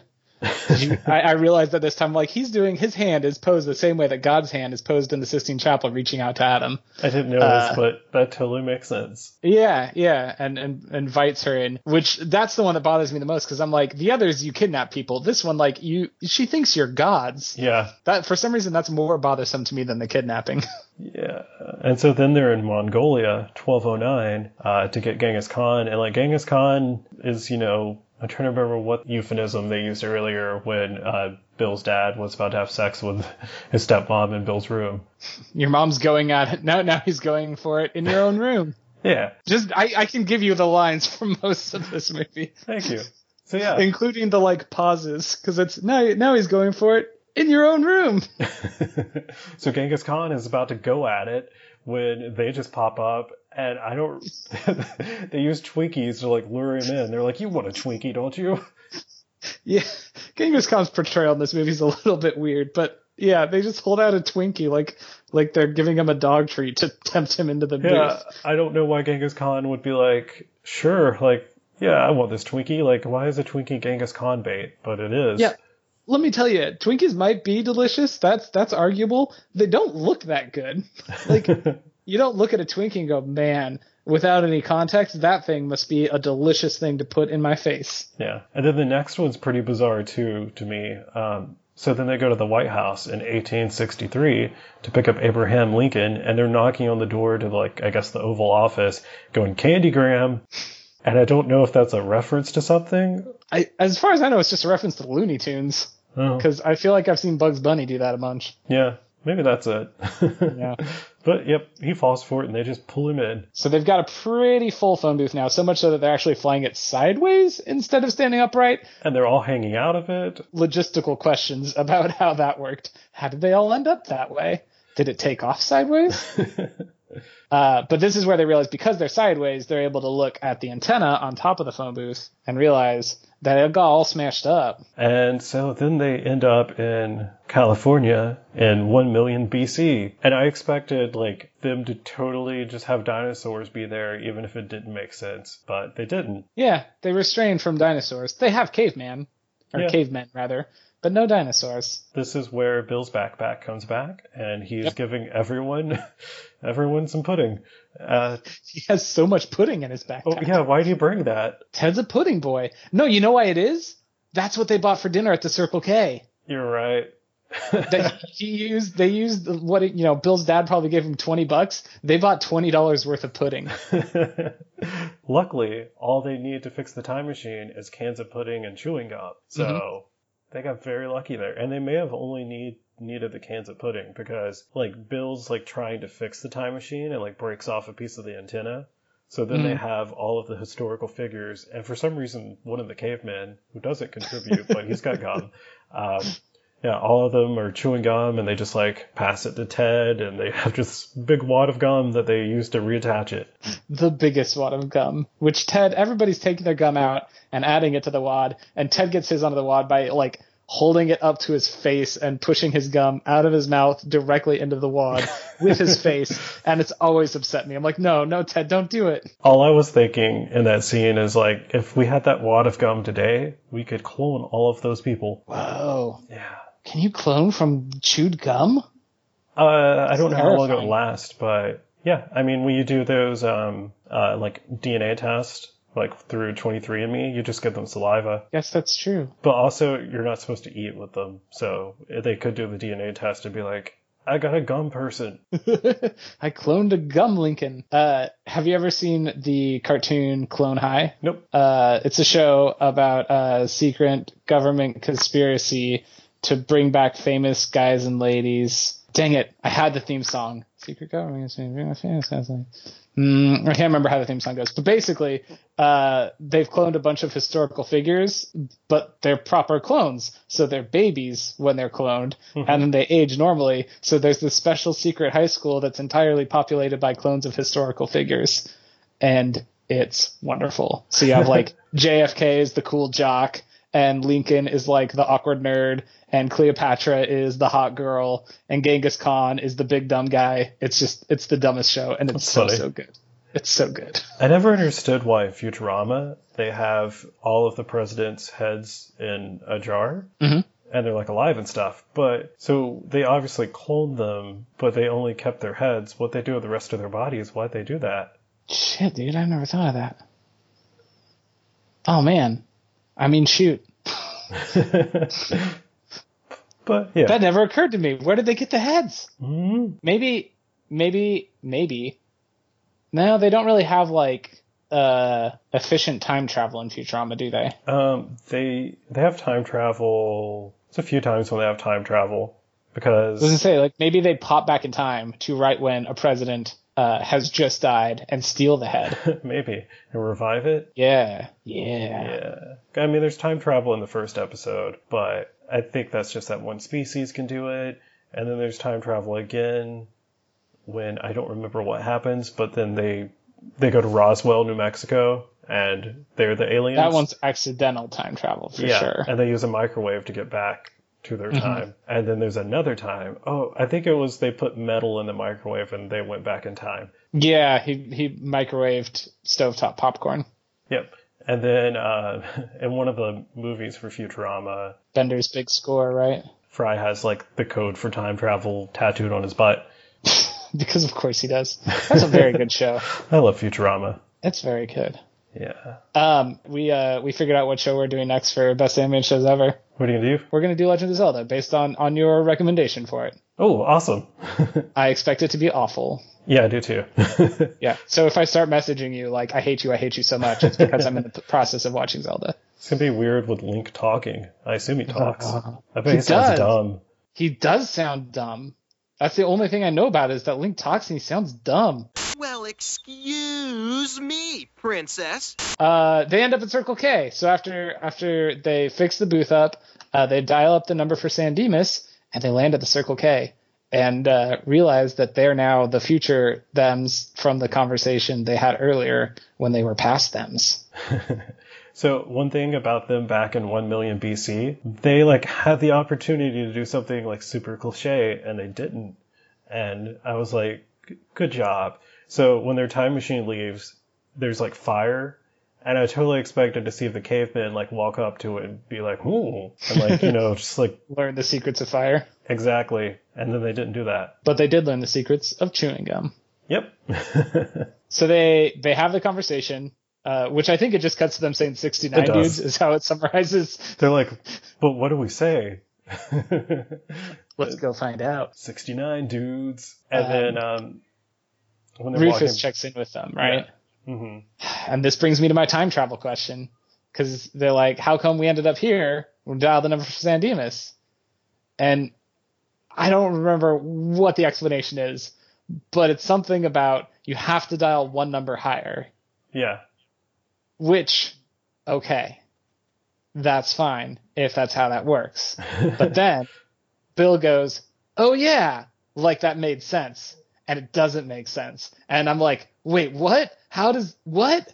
And it made me really want to know, like, what numbers are they actually dialing? I wish they showed us what the numbers were. Like, do they dial, like, uh, you know, longitude, latitude, and then, you know, year, month, day, hour, minute, second? How do they, how do they pick where to go? I want to know. I guess it would have to be, they couldn't pick a specific time of day to show up somewhere. Cause if it's that, to get to be tomorrow instead of today, you have to dial one number higher, then the last number has to refer to the day. But then I feel like that would have to for the stuff that happens later in the movie. They have to be able to be more specific. Yeah. Unless for a while there was just duplicates of them running around for like a full 24 hours. Yeah, I guess. It'd be kind of a nice touch if you just saw them in the background. That would be cool. So then they find out that they only have two hours until they're supposed to give their presentation. Because Ted didn't find his watch. Yep. So he goes, I better remind myself. so dumb, you did remind yourself. It didn't work, but he does it anyway. Ted, don't forget to round your watch. then they time travel to what should be the present, and they're in the mm-hmm. and they're in Bill's backyard, and his mom's out there like gardening, I guess. Yep. And she's like, or he's like, Mom, can you take us to the mall? And it's real weird seeing him just call her mom, but she's like three years older than him. And she's like, Not until you do your chores, I'm not taking you anywhere. when they when they first get here, he introduces her. He goes, "I want to introduce you to some of our friends," and for some reason they like come up with bad fake names for everyone, but like it's basically their names. So like Beethoven is Dave Beethoven. I don't know if they're trying to come up with bad names or they just don't know how to pronounce the real names. Well, he says Bob Genghis Khan Oh, I didn't notice that. That's funny. and Dennis Frood, and then Abraham Lincoln. It's like the most recognizable one there is the only one they don't give a weird fake name to. But yeah, then then then we get chores. She also doesn't question why there's a phone booth. Yeah, Missy's, you know, Yeah. she's doing her thing. Is she the only? No, there's. I was gonna say, is she the only woman in this movie? Uh, Oh, there's there's Missy, Arc. there's the princesses, there's Joan of Arc, there's the woman who just works at the Circle K. Uh, Uh, there's the two ladies at the mall. yeah, and there's uh, uh, Deacon's friends. Yeah, there's there's there's there's some girls. It's not the worst as far as female representation goes. It's not the best, but it's not the worst. But then they do all the chores. I'm trying to remember who does what. I know Genghis Khan is cleaning the toilet, and Uh-huh. he looks like he's really enjoying it. And then he like scrubs his head with the toilet brush. Yep. Yep. Does he drink from the toilet? I don't think so. He might.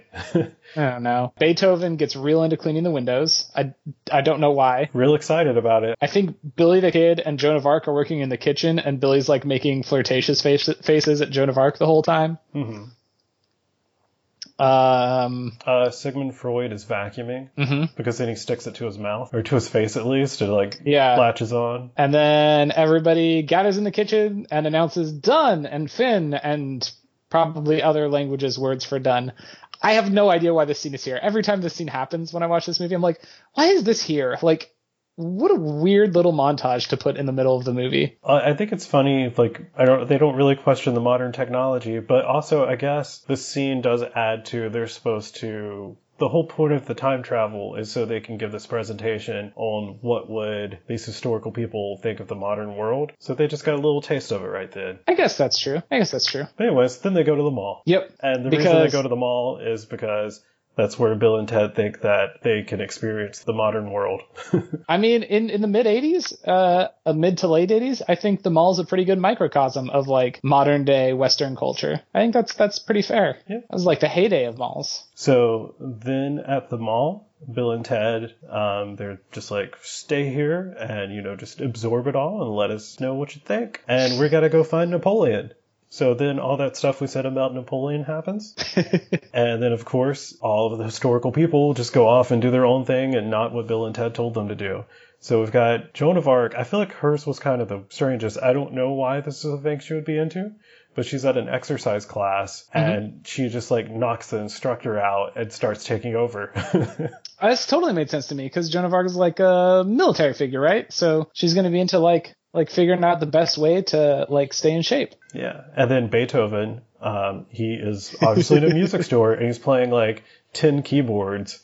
And he draws goes like a crowd. Nuts on it. Uh, Genghis Khan goes to a sporting goods store and uh, trades in his club for a baseball bat and a football helmet and a skateboard, Yeah. which So- is very good. he starts beating a mannequin with a baseball bat, and then the cops, or like the security guards in the mall, they get a little pique their interest. Mhm. Um, Billy and Socrates, they're trying to pick up a couple of chicks in the food court when uh, Freud pops up with a corn dog. And he just starts like psychologically evaluating the women, and they call him a nerd. And he's holding up the corn dog, and then he lowers the corn dog when they giggle at him. Yeah, he's he's sad. It's very Freudian. Yeah. Um, and then let's see what else. Uh. Lincoln, we got Lincoln. He's in like one of those. do? He's in one of those old timey photo booths where they like dress you That's up as like a person from that Lincoln era, and um, he takes his picture, and then like, okay, let's get. We need the fake beard back and the hat and the clothes, and he's like, these are all mine, and then he just starts running. Yeah, he runs away. Uh, so the end result of this is they all get arrested. And I think that's fair for Genghis Khan. Totally. For Lincoln, obviously it was a misunderstanding, but the guy did think Lincoln was stealing. I don't remember, Joan of Arc, it makes sense. I don't remember why uh, Billy and Socrates and Freud would have been Um, getting so. Billy fires his gun off in the mall. So Oh. I get that. Okay. And I guess Socrates and Freud were with him, so Were by association. Beethoven did nothing wrong. Yeah, Beethoven, the guy was showing him uh, demo pianos, and so Beethoven played the heck out of the demo pianos. The only thing I can think of is that the guy probably was like, hey, dude, you got to stop, and Beethoven didn't because he deaf. Yeah. yeah. He can't hear you telling him to stop, sir. Part of his scene I didn't really understand because he like the guy like shows him how the piano can like autoplay. Mhm. And he wouldn't be able to hear it. Well, he can, uh, if you like are playing some on speakers, you can touch it and you can feel it. So Oh, I think that's okay. that he can. Yeah, I guess you're he right. feels it auto playing. Um, and I think this is where we start getting cuts to the presentations as well. Yes, So, so at San Dimas High School, we see all the students giving presentations, and they're just they're nothing presentations. They're just you know people talking up about what the world of today is, and they're, they're fine. Some of them are dumb, some are not. yeah. But One guy's is going really bad and then he just yells about like the football team and everyone starts clapping. is one of my favorite, uh, another favorite line from this movie is San Dimas High School football rules, uh, which my brother and I used to do all the time to each other. like anytime there's an awkward silence, San Dimas High School football rules. I think they do it in uh, Arrested Development. I believe they do that joke. Oh, some uh, point. George Holt. Uh, yeah, I, I, I, but I think George Holt yells that Whatever at some point, or maybe I'm just thinking that George Holt is a reference to that Maybe. because it's it's kind of the same thing. Makes, also makes me think of um, is it Billy Madison with uh, O'Doyle rules? Can't remember. There's like a family. Uh, Rules. is that Billy Madison? so. I don't remember. I'm No, it's I'm- not. I don't Billy Madison. Are you thinking of the Ado- the, the the the Doyles from uh, Always Sunny? Nope, it's Billy Madison. Is it? I, I thought I I was don't know. getting Billy Madison and Happy Gilmore confused, but yeah, I'll plug it in here. That'll be an easy line to find. Who rules? O'Doyle rules! O'Doyle rules! O'Doyle rules! O'Doyle rules!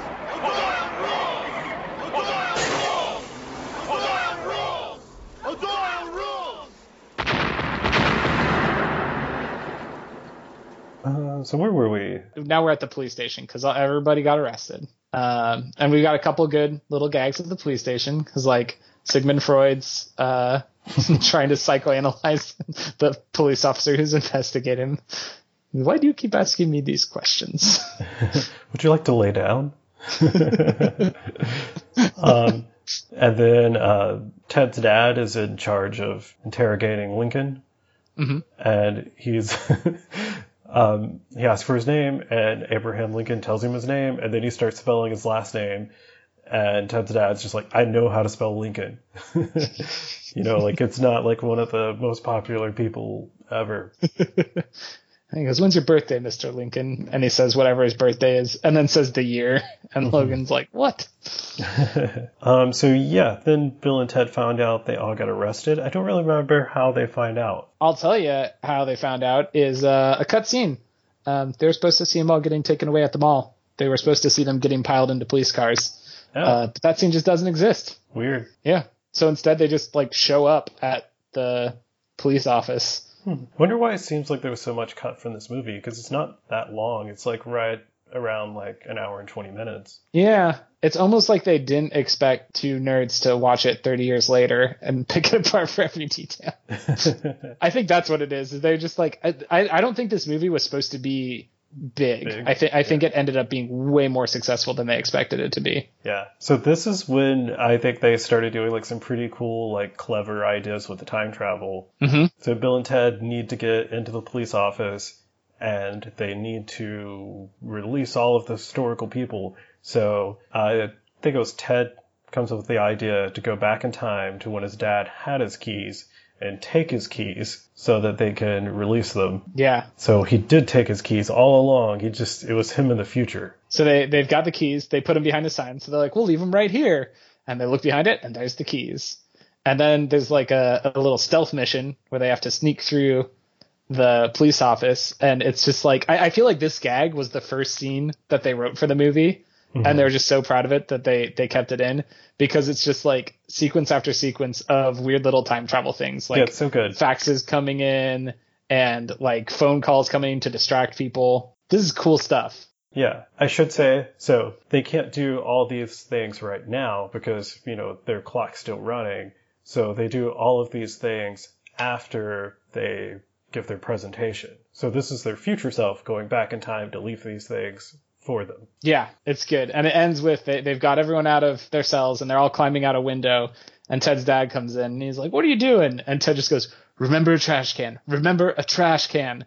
And then his trash can that's got Wyld Stallyns painted on the side of it falls on top of his dad's head. Yeah, and then they do this close up on his keys, like falling into the jail cell. And I thought that was going to be like a thing later. Like he's to get locked in, or I don't know. Yeah, that's right, because he like sets them down and then they fall in, right? Yeah. That I, I wonder if that was just an accident.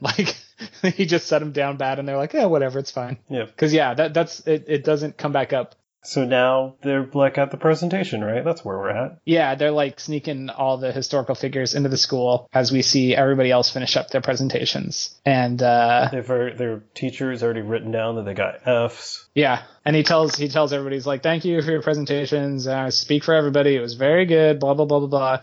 And it seems we might be one report early, so we'll go ahead and leave a little bit early. So there was one thing that bothered me, and I'm curious if it bothered a young Troy. Uh huh. So it seems like everyone else is giving these reports individually. Why did Bill and Ted get to do theirs together? So, uh, this did bother young Troy. So young Troy watched this very carefully. And if you look at the uh, notes he's taking, where he's grading everybody, where he writes down F for Bill and Ted, um, he's got groupings of students separated by lines. So some students are on their own, and then some students are grouped together with like one line and then four names and then another line. So there are group presentations in this, but I think it was that people were able to choose whether to do a group presentation or a solo presentation, which is fantastic because group presentations were horrible for me as a kid. And if any time an an instructor was like, you can do a group pres- presentation or you can just do it on your own, I'd be like, sweet, doing it on my own. Um, what's interesting is everybody gets individual grades. Every so like on the ones that have multiple people in it, each person has their own grade right next to them. I'm wondering with Bill and Ted's presentation that they're about to give, how can you possibly give them individualized grades? Because most of their presentation isn't them. I, yeah, I don't know. Yeah, I mean, I guess it's just all the parts that they are speaking, they get graded. Um, there's probably a whole like rubric, and we just they don't put that in the movie for some reason. I know. I don't understand why they don't put grading rubrics in every movie that comes out. If It's what we need. if the creators have Twitters, I'm going to tweet them and ask them for the rubric. That's I think that's totally acceptable to do. And they do have Twitters because they're they're on the Twitters hyping Bill and Ted 3. Perfect. So They're out there, man. when they write me back, I will let you know. Sweet. We need answers. So as as they're getting ready to to to pack up, the lights go out and spotlights start going around. And then you hear a voiceover goes, "Hello, San Dimas." And uh, then uh, I think Billy the Kid comes out first, right? Billy the Kid comes out and says, "How's it going? I'm Billy the Kid." And he pulls a gun and shoots it again because he didn't learn from the mall. Yep, and he shoots a light out, and right. then he That's just gonna shatter broken glass on the crowd. Mhm. It's not cool, Billy. And like no one's panicked. This is before Columbine, so school shootings aren't a thing yet. Yeah, everybody's cool with it. In fact, they get into it because then he's like introduces Bill S. Preston Esquire and Ted Theodore Logan, and everybody's super pumped to see him, which is weird because I'm pretty sure Bill and Ted are losers at their school. Well, actually, they so they were originally the characters were written to be losers, but then when they cast um, Alex Winter and Keanu Reeves, they were like they're too cool looking to be losers. So then they like wrote them slightly cooler. So I think Huh. that's how this end came out of the thing, how they became like popular. I guess that's fair. They've also got a like great just stage presence here because they've got like cool lights going on and the mm-hmm. historical figures are all standing on like tiers and the phone booth is just in the center of the background. Do you for think some they reason? time travel to set this whole thing up? I mean, they have to have, right? They had to like get to the school and say, okay, we need to make a cool stage. So when we finish our report, we'll come back here and set up a cool stage. and then they opened a door and there was the cool stage. And they're like, thank God we actually did it. And we did a real good job. Like most people put responsibilities onto their future selves where they're like, listen, I'm going to have a cookie tonight. And then tomorrow I'm going to get up and I'm going to get on that treadmill. And then they never do it. But Bill and Ted, man, when they make a commitment, when their present selves asks for a commitment of their future selves, their future selves, they get the job done. Yeah. But when their future tell- self tells them to do something, they don't do it. Yeah, he forgot to wind his watch. Yeah. For shame. Mm-hmm. So yeah, so then they get their presentation and they just go through all the historical people doing their own spill. I don't know if you have anything specific you want to say about them. Well, this is where the Oedipal complex joke comes in that we talked about earlier. Um, they talk about how Joan of Arc is going to institute a aerobics program when she gets back to, to France. And uh, of course, Abraham Lincoln starts out with his speech saying four score, and he pulls out a watch, looks at it, and he goes, seven minutes ago. He's, yeah, this is wrong though, because this is four score and seven minutes ago. Our friends Bill and Ted brought us blah, blah, blah, blah, blah. But that's not true. They've been in San Dimas for way longer than 47 minutes. I don't know. They just, you know, they had to start. Actually, I have this written down. So everyone, when everyone gets arrested, they have 45 minutes until their thing goes on. So you are right. They have been there longer than 45 minutes. They've been there at least an hour. Abe Lincoln's falsifying the facts just for a punchline. Honest Abe, more like fake news Abe. Um, there's a great uh, uh, Ozzy Osbourne reference uh, where they're talking about Socrates. It's really hard for me to say Socrates. I really want to say Socrates. um, but they talk about how he's been accused of corruption of the young, just like Ozzy Osbourne. Let's see. Napoleon is explaining his plans for building a water slide And Ted goes, I don't think it's gonna work. and he gets pissed and like just starts slapping all the like pieces off the table. Um, um, I think Abe Lincoln's was the last because he ends it with uh, "Be excellent to each other and party on, dudes." yeah. What is it? He hands it with a uh, philosophy. Is that what he says? A philosophy that was true in my time as it is today, Yeah. which is be excellent to each other and party on, dudes. So yeah, that's pretty much the end of their presentation. Um, I think Beethoven probably like plays some music. Oh yeah, I don't remember Beethoven's Hey, or Genghis Khan's.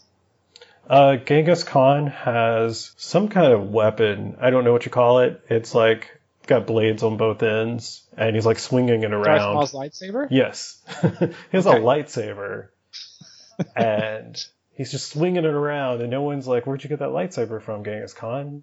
Or "Where'd you come from, Genghis Khan?" Well, they couldn't have asked him. He doesn't speak English. He wouldn't understand. Yep. So they passed. They they they passed their class. They get an and A it cuts, plus. cuts to Bill and Ted in their garage, rocking out again, Sounding awful. sounding so awful. And they they decide that you know they've done so many great things and nothing's different. So it might be time to finally get Eddie Van Halen. or to learn how, to, play. Yeah. So then Rufus shows up, and he's got the princesses with them, and he rescued them right before they were supposed to get married. Mhm. They still don't have names. Yeah, I I feel like they I feel like they got names somewhere, but I don't have it in my notes. They have to be in this, like, pretty significant in the second one because you find out that they're members of the band. Something weird just happened in the background. I think it was just my cats running through a tunnel. That was probably it. Ugh. It sounded terrifying. Or part of your house collapsed. One of the two. That's what it sounded like. And then so Rufus, yeah, he brings the bays back, and then he asks for a favor, which is he asks him to sign uh, a Wyld Stallyns album, and that this is where he finally tells them that that Wyld Stallyns music has like totally changed the world, and that they're like the best band ever, and Yeah, like more than that, like they're the foundation of their society. They ended war, poverty, they aligned the planets in a way that allowed them to communicate with like all the aliens. and dogs. And I didn't all hear kinds that. of life dogs. form. Yeah, life form, including extraterrestrial life and common household pets. and then uh, he has the girls sign it as well, and he goes, "After all, they are in the band." It's really weird. Like, can you imagine having kids and them being like a huge fan of some something that was 600 years ago, like some music? I mean, there's people who are like huge fans of Beethoven, right? Yeah. You've seen Star Trek. Like, people only listen to classical music that's 400 years old. Because they're all smart. I know, smart people only listen to classical music. If you listen to anything except for classical music, you're a big dumb dummy head. Um, so then Rufus gives them some new instruments, and they got these cool guitars that don't have heads, and they still don't know how to play. How do you tune those? Do you think? Do you tune them at the bottom? Uh, I think it's it could be um, on the back of the neck. No, that would probably be in the way. Um, yeah, it's Yeah. probably back on like the body of the guitar. Huh. know. I've seen those before, but I've never played one. They seem uncomfortable, and they look small because they're missing the heads. Yeah, Like they, they don't actually look like very cool guitars to me. yeah, they don't look cool, but they do look oddly futuristic. This is true. That's why they got them. They're future guitars. They're no Space guitars. self-tying shoes, but they got headless guitars. Anyway, so Rufus is like, "Would it be okay if I jammed with you guys?" And then Rufus just like goes to town on the guitar, and he's so much better than they are. he does like an incredible solo. yeah, he probably like inspired them to actually learn. Yeah, and then they start jamming with him. Uh, Bill and Ted on the guitars, and the princesses on the drums and keyboard. yeah, I know one of the princesses like looks at the sticks, and she just looks like, "What are these?" and it's awful. And then it has this great line to end it, which is uh, George Carlin looks at the camera and goes, "They do get better." You've seen the sequel, right? Oh my gosh, yes. All right. Where do the princesses live? Um, well, Do they just own them now? I don't want to tell you because I want you to guess what the sequel is first, and then I'll tell you where the princesses live because I can answer that question. But first, I want to hear what you think the sequel to this movie is. Uh, I really have no clue. I know it's the bogus journey, so Mm-hmm. I wonder if like bad things happen since it's bogus. But um, I assume they're still bad at music. Am I right so far? Uh, yes, they are still bad at music. I don't think they would time travel and collect people again. So I'm gonna guess that Rufus comes back and he's like, okay guys, you need to like learn these different things so that you can be the people you are in the future. So then they go back in time and maybe like talk to other musicians or something and then shenanigans happen. I don't know. Or do they go to the future? No, no. I'm gonna stick with the first one. All right. Um, I'm not going to tell you what happens. I will tell you the princesses have their own place, but uh, are are dating Bill and Ted. hmm But they they have they have their own place they live. Um, I don't know. I don't think the movie really explains how they have their own place, but they do. They probably got jobs. Yeah, they're princesses. They're probably qualified with their prior work experience. Yeah, maybe they put some money in a checking account like back in the medieval ages and they're just living on the interest. you know, those middle-aged banks. Yeah. Yeah, I don't. I don't want to tell you too much about about the next one because uh, I know you're going to ask me later five movies that you th- that I think you should watch, and this is going to be one of them. Ooh. So, uh, do you want to talk about the third, what you want to see from the third one first, or do you want to give me five movies that you would recommend? Let's see. Um, so for a third one, um, I, I've I've long had thoughts about about Bill and Ted Three, um, because it's been rumored forever that there's going to be another one, um, and and I've liked the idea of basically um, Bill and Ted being disappointed because like I want them to be living in our timeline basically, and not the diversion timeline where uh, Wyld Stallyns is the greatest band in the world, and I want them to be disappointed with like how come like it's been you know 20 years. Why aren't we the most popular band in the world? Why is like Justin Bieber the most successful music artist there is right now? Um, and and I don't know what that movie would look like because I don't want them to just go around like beating up pop stars. Uh, I do. it- it- like, like that scene in uh, Jay and Silent Bob Strike Back where they have to go around and beat up all the internet commentators. That, that, it's kind of like that's kind of almost what I want it to be. Is like I want them to, and and the way I look at it is that I I think of it as being divergent timelines. That like there's something that happened like maybe a Kurt Cobain uh, Kurt Cobain's death caused a divergent timeline where suddenly like grunge died and like uh you know pop music changed and and it went from uh you know Kurt Cobain and and Pearl Jam to uh like Blink 182 and and uh and uh oh man that one band that has a music video where they're playing at the pool Sum 41 uh and and bands like that where it's like this isn't quite rock and roll anymore. There something changed. And so that that's the version that I kind of thought it was that they have to go back and figure out like what changed that caused rock and roll to go pop. And and that's like where the timeline diverged. Um but I've since been corrupted because it's on NoCat, right? That they go into their idea for Bill and Ted 2, which is a crossover, or Bill and Ted 3 would also be Wayne's World 3. and like, it's about Wayne and Garth putting together a music festival headlined by Wyld Stallyns. That's funny. That's- I haven't heard that. But I think, I'm pretty sure it was on NoCat that they talked about that. It So- might have been on some other show. you wouldn't know this because I haven't released it yet. But you know what the previous episode is? Is it Wayne's World? It's Wayne's World. Oh, that's fantastic. oh, that's such a good back to back. yeah, that just worked out.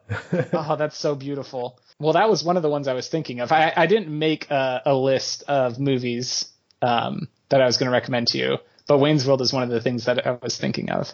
So I'm glad that that's getting covered. Um, so one thing I was thinking for the third movie in the series would be, what if they're just like, you know, like most great artists, like they their works didn't get popular until after they died. What if that's their thing? Like they became, you know, like this utopian society they created based on their ideas 50 years before Rufus is going back in time to them. Okay, So they're just like feeling like disappointments when they're exactly what they're supposed to be. that that could kind of combine with mine, where like they're like something's clearly gone wrong, and then it turns out that no, man, that's that's how it's supposed to go. Yep. I kind of like that idea. Do you think they'll still be dressing exactly like they do now? Uh, no, because they wear different costumes in the second one. Oh. Uh, still stylistically appropriate. Like you don't see it and go, man, they completely changed their wardrobe. But you know, it's it looks like what they're wearing in this movie is what they wore on Monday, and what they're wearing in the next movie is what they wore on Tuesday. I was just thinking, like, I wonder if they'll be like stuck in the 80s. Um, probably. I, I would guess in some fashion. Yeah, they'll they'll still they'll still be wearing the weird colors and stuff. Man, but Alex Winters better not be wearing a belly shirt in in Bill Ted Three. He is too old to rock a belly I, shirt I these want days. him to wear a belly shirt. yeah, Keanu looks pretty much the same-ish. Yeah, he's still looking Alex good. Winter looks significantly different. Yeah, Yeah. he's got he's gotten a little bit older. I'm excited about it though. I I think I'm I'm excited for Bill and Ted Three, and and I'm excited for it because spoilers on what I think of the second movie. I think Bill and Ted's Bogus Journey is one of the few successful comedy sequels. Like most of the time, you can't really make a sequel to a comedy. Mhm. Um, and, and I think Bill and Ted's Bogus Journey pulls it off. So that makes me hopeful that, that a third will be able to pull it off as well. Yeah, comedy sequels they have a tendency to do exactly the same thing, Yeah. And it just doesn't work a second time. Yeah. Very true. Like, I mean, Deadpool 2, I, even that, like, I like Deadpool 2, but it's frequently was like, this just kind of feels like Deadpool 1. Um, I don't know. I think I like Deadpool 2 better than Deadpool really? 1. I don't know. I'm not crazy about Deadpool though. They're fun. I, I, I've seen each of those movies once, and Yeah, I'm too. perfectly happy with that. Like, definitely don't ever need to see them again. Like, they were, they were good one-time movies. Yeah, I think the whole X Force part was the funniest part of Deadpool too. just X Force getting dispatched yeah, immediately. and I love how they had Brad Pitt as the invisible guy. Yep, for for what three frames or something. Yeah. It's just bonkers, but it's so good. But anyways, I know you got to get out of here, so I guess let's get those five suggestions out of you. and I think we'll be done. Is there anything else? Yeah. Yeah. Um, we don't. You don't do like a ranking for your movies or anything, right? Nope. Okay. Uh, although I'm thinking maybe every ten movies I'll like do something. Like Okay. pick my favorite out of those. It's not a bad idea. And spoilers, Um, right now it's probably the Yellow Submarine. That movie's weird. It was so good. That episode was so good. You, you did a really good job with that. Thanks. Um, let's see. So Bill and Ted's Bogus Journey definitely has to be on there. Um, have you seen The Big Lebowski? Uh, sort of. So I saw it, but I saw it when I was like 18, and Okay. my um, I saw it with my neighbors who were like 22, 23, and would buy us alcohol, and it was like his favorite movie. So he insisted that we drink White Russians while watching it. Yeah. So I don't remember most of it. So I would still say I haven't seen it because I got so drunk that I don't remember any of it. I I've tried to do that challenge once, uh, and uh, yeah, I, I made it about 45 minutes into the movie, and I was like, nope, I'm out. Uh, well, I think Big Lebowski would be on there then, um, and and it looks like it might have a sequel coming too. yeah, there's like some kind of Super Bowl trailer. Yeah, Jeff Bridges posted a thing that has him in the Big Lebowski costume with February 3rd, 2019, and that's like all the little teaser was. So yeah, it looks like there's something coming on that. Have you seen Emperor's New Groove? Yep. I love Okay. that movie. Okay. Um, Fifth Element. No, I haven't. Definitely put Fifth Element on the list. That's a bonkers action sci-fi comedy. I've seen that movie on TV so many times and I've never watched it. It's it's very good. Um, Hook. Nope. Put it on the list. How many is that? Is that four? I think that's four, yeah. Um, to go along with Bill and Ted and Wayne's World, how about Empire Records? I don't even know what that is. Excellent. Put it on the list. Most excellent. So what did I give you here? I gave you Empire Records, Hook, uh, The Big Lebowski, Fifth Element, and Bill and Ted's Bogus Journey. That's a good list of movies. Good job, me. High five. It's a pretty wide variety, too. Yeah, Or maybe bad. the fifth Not element just kind of sticks out. Yeah, more than the others. Well, Bi- Big Lebowski is a very different kind of movie too. Yeah. They're all they're all kind of funny though. They they're, they're all like half comedies because I think I think the era of movies that you missed out on was the era of everything's kind of funny. Uh, like Yeah. all the movies I like from that time period are all kind of funny. Yeah, they don't take themselves too serious. They're also, it's the era of really slow fight scenes. yeah, we hadn't discovered quick cut technology yet. Yeah, and for some reason, opening credits on movies from this era are so long. Like this one. Yeah, yeah. Bill and Ted has a really long opening credits, which the only thing I forgive it for is that I love the song that's playing over the opening credits. Oh, that's one thing I wanted to mention. I did not recognize like any of the music in this movie. I was curious Yeah. if you were familiar with it, other than having seen it a billion times. Only from this movie. Um, I, I had the soundtrack for both Bill and Ted's Excellent Adventure and Bogus Journey when I was a kid. Um, and so I know these songs really well, but I don't think I've ever heard any of them in any context except for watching this movie. Weird. Uh, which doesn't make me like them any less. Like I, I think it's a great soundtrack, but it's a great soundtrack full of songs I've never heard. But it's it's all music that fits the tone so well. And even like that opening song is like an appropriate like kind of rock and rock and roll type song, but it's also a little like spacey and weird. So Mhm. it works for the future music, which I, don't- think is cool. I think it's weird that they mention Van Halen, um, Iron Mhm. Maiden, Ozzy Osbourne, Ozzy Osbourne. and you don't hear any of their music. My guess is that it's because Low uh, budget. yeah, I think it's low budget, but Bill and Ted's Bogus Journey has a more recognizable soundtrack. Um, it's still mostly songs that I know from the movie, but it's bands that I recognize from other places. Mhm. Um, so Bogus Journey has um, Kiss on it.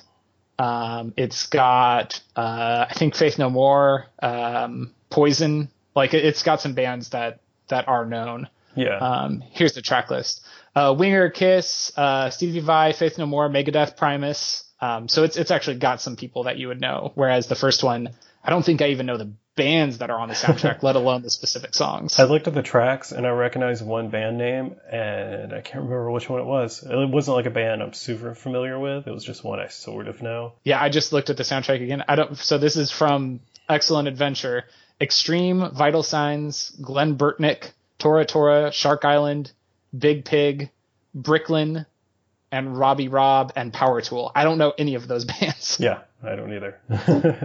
but I like it. I like the soundtrack. yeah, it's cool. All right, so I think we're done. Uh, so for the sign off, you want to say, do you want to do the be excellent? Well, you want to do your plugs? Sorry, forgot about Oh yeah, I can do plugs. I was literally, I'm, uh, you can't see me, but I'm sitting here in in be excellent to each other pose with one hand on my chest and the other hand out to the side. Uh, I was ready. Uh, yeah, so uh, like we said earlier, uh, I, I host other podcasts uh, on the Probably Work or We Can Make This Work Probably Network. I've got Troidal Power Presents the Power Playthroughs podcast with Troidal Power. You can just search the Power Playthroughs podcast and you'll find it. Yeah, you can also look in the show notes and you'll find it because it's it's a mouthful. Uh, it's an audio only Let's Play where I play video games and record myself while I'm playing them. Um, and then I'm contributing to your day, week, month, year reviews over on uh, the network, uh, which is where we're reviewing games after playing them for a day, week, month, and year, uh, which has been really fun so far. I'm enjoying doing that show. And uh, me and my friend MC host the best animated shows ever so far, which is a cartoon review show. Do I do other podcasts? I think that's it. Um, you have that one D and D one that Oh, Dungeons and Dick Jokes? yeah, is that still up? Yeah. I don't I, I forgot to check. I don't think Dungeons and Dick Jokes is still able to be found, but TM TM TM on that name because someday I'm gonna do something with the name Dungeons and Dick Jokes. Um and I stream on Twitch, so if you go on if you if you like watching video game streams, search me there as Treadle Power. Um and I have a blog at treadlepower.com and I sometimes post goofy pictures on Instagram and I'm just just search Troil Power wherever you are, and you'll find something that I'm doing probably. Yeah. And if you follow Probably Work on Instagram, you can see a nice picture of Troy every Friday on Friendly Friday where he's just like waving or, you know, pointing or something. Finger guns. Yeah. um, so yeah. Um, you can follow this podcast on Twitter at Too Young for This Hit, where the it's the number two and the number four because character limits. And you can send me an email confusingly at Too Young for This Hit with the words and not the numbers. Everything's in the show notes because it's confusing. But uh, most importantly, make sure you follow Probably Work on Twitter, Facebook, and Instagram. And yeah, that's where you can follow all of my shows and Troy shows and our other friend shows and good times. Yeah. hmm Mhm. Most It's a good place. Yeah. Most excellent. Most bodacious. Most non non heinous. all right. Wait, no, non heinous, not non non heinous. Non-heinous? Curse you, double negatives. Yeah, they use non-heinous at some point. Maybe that's in Bogus Journey. I know they say heinous, but I didn't hear them say non-heinous. I, I think maybe it is that they say this is most non non heinous, which is dumb, but it's dumb but excellent. So do you want to try to say this at the same time? No, I think we do it like they did in the future. Okay. Uh, So you say Yeah. one, I say the other? heck yeah, man. All right. You can lead us off then. All right, is there any build up to it? Yeah, you just gotta say. You could say like, listeners. Here, I'll I'll do the first part. You do the party on, dude. okay. Okay. oh, there's one more thing I wanted to mention. So if you go down to the show notes, I have an Amazon affiliates link down there, and if you click on it, it shows you what movie we're watching next episode. And also, if you happen to buy anything that, through that link, I get like a small percentage of it for some reason. It's stupid, but yeah. Yay for weird ways to monetize things. Thanks, Amazon. Yep, thank you, Amazon. I also hate you, but pay your employees more. Give them benefits. Jeff Bezos, you have too much money. You have so much money. Pay your employees more, and then also send money to the Doctor Hooch podcast. They've been asking, and you've been ignoring them. Shout outs to the Doctor Hooch podcast. I've never heard that podcast, but I'll put a link to it in the description. anyway, um, tweet at Jeff Bezos and tell him to. I don't just give somebody money. Like he's got too much money. What's he need with all that money? We'll, we'll get off of our podium. but yeah, so tweet at him. No, you know what? You need to tweet at Jeff Bezos. You need to say, "Hey, Jeff Bezos, listen. I understand you've got a lot of money and you're trying to figure out what to do with it. So let me give you some advice. Just be excellent to each other. and party on, dude. hey, we did it. yep, we, we found, found our it. way there. In a totally not awkward fashion. yep.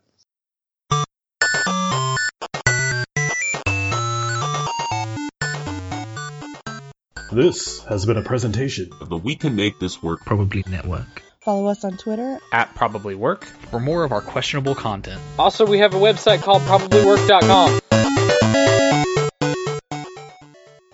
I know you're skeptical, but this man Troy, he's gonna help you out. He's like, he's legit.